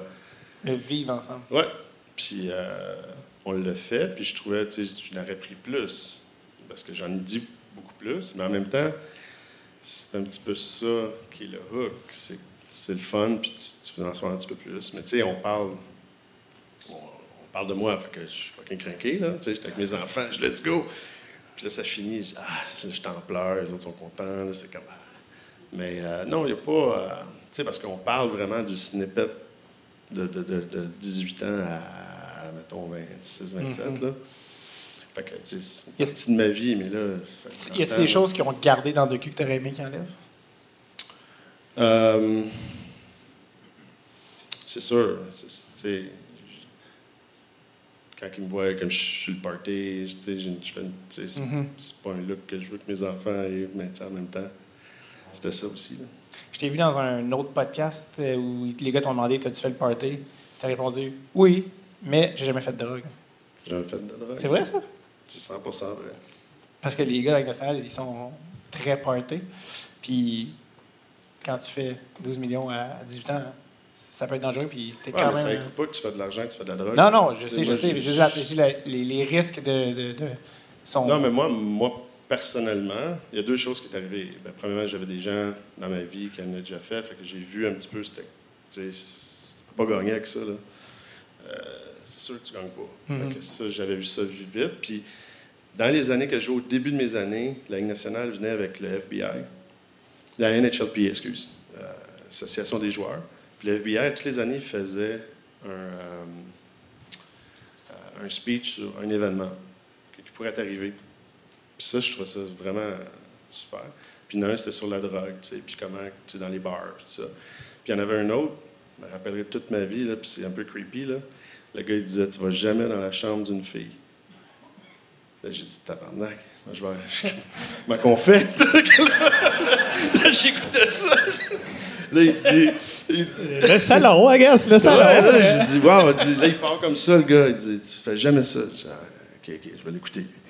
Il dit, il dit, regarde, c'est des, une des choses qui est arrivée. Puis là, il y avait un reenactment, il y avait une vidéo d'une personne. Puis il dit, gars, on a, là, je peux vous t'en montrer comment. Tu vas dans la chambre de la fille, tu te fais droguer. Puis là, il y a des caméras un peu partout. Il y a un gars qui rentre dans la chambre. Il te filme. Puis là, c'est le chantage. Là, le gars, il dit ça. Ben, J'ai jamais été dans la chambre d'une fille. J'ai jamais de ma vie. Ça a été fini. Puis ça, c'était une formation qu'ils vous donnaient. à C'était pas une formation, c'était plus des situations qui pourraient t'arriver. Tabarouette. Comment éviter des choses. Mais tu sais, si tu sais pas, tu as 17, 18 ans, tu arrives dans la ligue, ça c'est une chose. Mais là, je- il y en a plein, là, toutes Ouais, les ouais. années, il venait. Puis quand il est venu cette fois-là, il a peut-être passé 3-4 événements là, que tu peux arriver. Là. Puis, euh, tu sais, tu une confrontation dans un bar, là, le gars, il te pousse. Là. Puis là, tu as pris 3-4 cocktails. OK, là, si tu punches le gars, là, OK, c'est ça qui arrive. Tu te fais bouquer, tu as une lawsuit, tu as ci, tu as ça, tu le blesses, ah, mais tabarnak, tu n'as pas d'assurance. Là, là, ça va loin. Là. Fait que là, il t'explique tout ça. Là. Là, tu commences à. Ça, je trouvais que c'était une des choses que je ne sais pas s'ils le font encore, là, qui était vraiment. Mais quand tu arrives dans le national, tu devrais avoir ce genre de, de wake-up call. Parce Ouais. que tu fais, tu fais de l'argent, puis tu es un target. Puis aux États-Unis, les lawsuits, c'est pas pareil non plus. Là. Non. Ça va vite. Là. Ouais. Fait que. euh, Je comprends? Je te demandais aussi parce qu'il y a une affaire que je sentais dans le docu que ça te gossait, mais il- je sais pas si tu pouvais leur dire, des fois, je veux pas que vous ayez là, ou s'ils ne te donnaient même pas ce droit-là, mais quand ils te demandaient pour Pamela Anderson, tu étais comme. ah. Puis tu sais, c'est un petit court extrait, tu en Ouais, parles, ouais. tu t'en parles sans parler, puis tu dis, il n'y avait pas de réseaux sociaux, fait il n'y a pas de preuves, fait que j'ai pas en parlé. Ce que je savais pas, ce que ça voulait dire de c'est ma vie privée, ça ne regarde pas, ou c'est pas arrivé, mais j'aime la légende et je la garde en vie. Il y avait comme deux.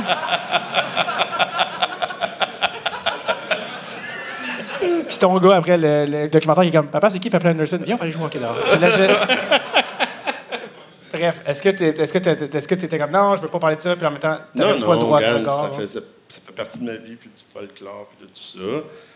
Euh, moi, je trouve ça. Parce que là, on est dans l'air que les gens parlent, mais c'est toujours du double standard, tu sais. Tu tu sais, une fille, ça ferait jamais demander ça. T'as-tu été avec lui? Tu sais, ça marche pas comme ça. Mais quand c'est un gars, c'est comme un trophée, puis. Sais, si je dis d'une façon ou d'une autre, je peux pas gagner. Puis si je dis whatever, euh, elle, elle va se faire poser des questions, puis elle n'a pas demandé ça. tu sais. Puis je trouve ça, je trouve ça un peu poche. Moi, j'ai des filles, je trouve ça vraiment poche. Là. Tu sais, je vois pas, la- c'est quoi mon upside, là? Il n'y en a pas. C'est quoi que j'ai à gagner vraiment dans la vie à dire whatever it is que j'ai fait? Mhm. Fucking zéro, là.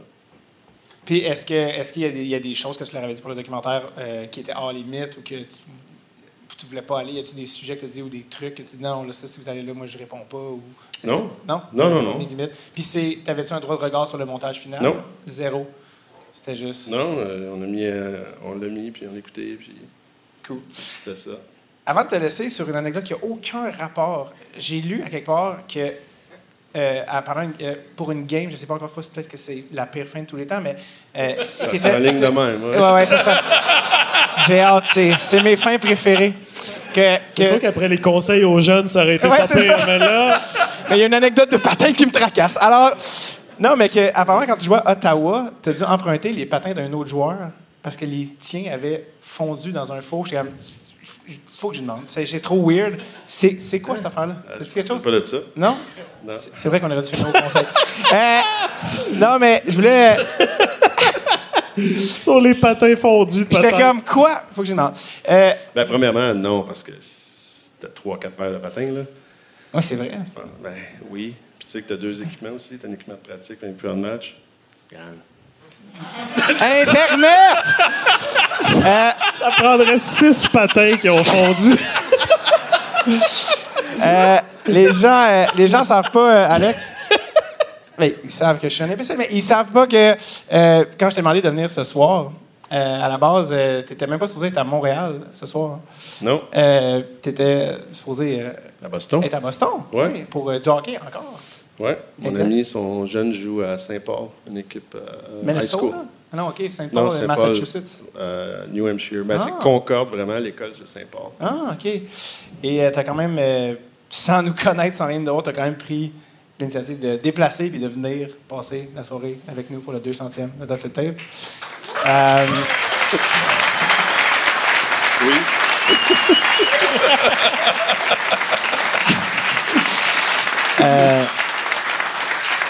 donc, euh, merci et désolé. Dans, dans les deux Ben non, cas, mais euh, dans le cas.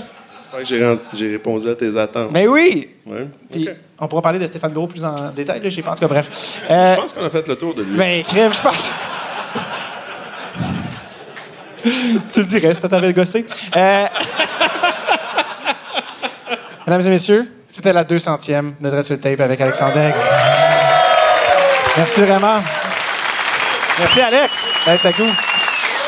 Aller. Yes. Alexandre Daigle!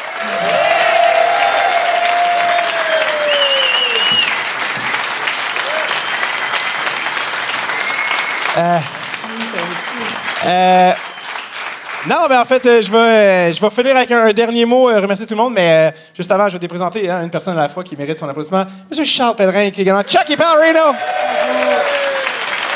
Donnez tout ce que vous avez pour Davy, s'il vous plaît. Donnez-y de l'amour. Au centième, c'est tout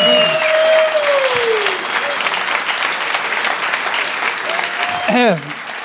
Je voulais juste, euh, je voulais juste prendre, euh, je vais juste prendre une seconde euh, pour euh, remercier euh, tout le monde euh, qui fait que Dread Tape s'est rendu où est-ce qu'on s'est rendu aujourd'hui? Parce qu'il y a plein de gens qui fait que le podcast est là aujourd'hui, des chevaliers de l'ombre, puis je veux profiter d'être dans la lumière pour en parler. Euh, euh, il y en a qui sont là ce soir. Fred Levac qui fait le montage et qui fait euh, le jingle, c'est lui qui a créé le jingle de Dread Sur Tape, euh, qui est là. euh, les cours d'eau qui se sont enchaînés, qui ont fait du booking, on écrivait à du monde qui ne connaissait pas, qui ne voulait pas venir à ce podcast-là. Il y a eu Valérie, il y a eu mon frère François de Calgary, qui avait appelé d'ailleurs Jerry Rochon à Trois-Rivières. Et Jerry avait dit Hey, C'est comment Calgary? Est-ce qu'il pleut? C'est quoi la température Et euh, euh, je disais à mon frère T'es sûr que c'est lui? Il dit Je te jure, c'est lui. Il y, a, il y a également il y a Amélia qui est là, il y a Hugo, euh, il y a également Victor qui a travaillé sur le podcast, il y a eu Anthony, il y a eu Sid et il y a Producer Tom. Euh, Faites un talent d'applaudissement pour l'équipe de Dread Sur Tape, s'il vous plaît. Ils sont là.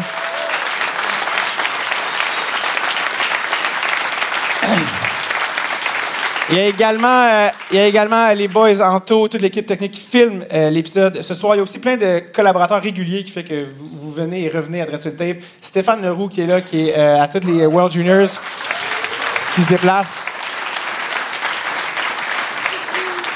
Euh, Charles Pellerin et également, je crois qu'il est ici ce soir, mais Monsieur Snake euh, Boisvert, Simon Boisvert qui, qui vient participer au podcast. Merci Simon. Es-tu là, Simon? Yes, pas loin. Ah, il est en arrière, merci.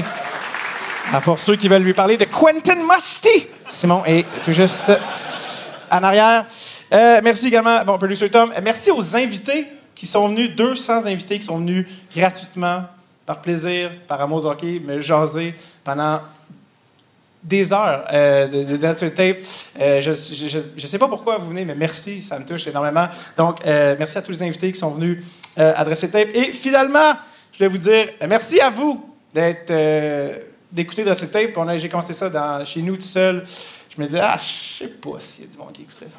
Et euh, j'ai essayé de faire un podcast que moi, j'avais envie d'entendre comme fan de hockey.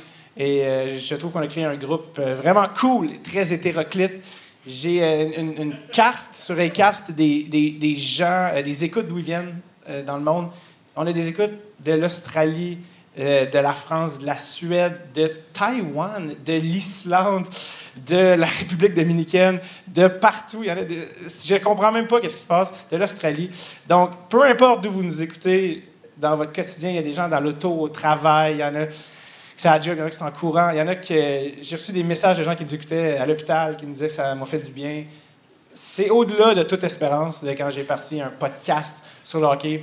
Donc, merci euh, à vous. Content de vous rencontrer en personne, de pouvoir savoir qui écoute ce podcast-là. Je ne le comprends jamais. Merci encore tout le monde euh, pour ça et euh, bonne soirée.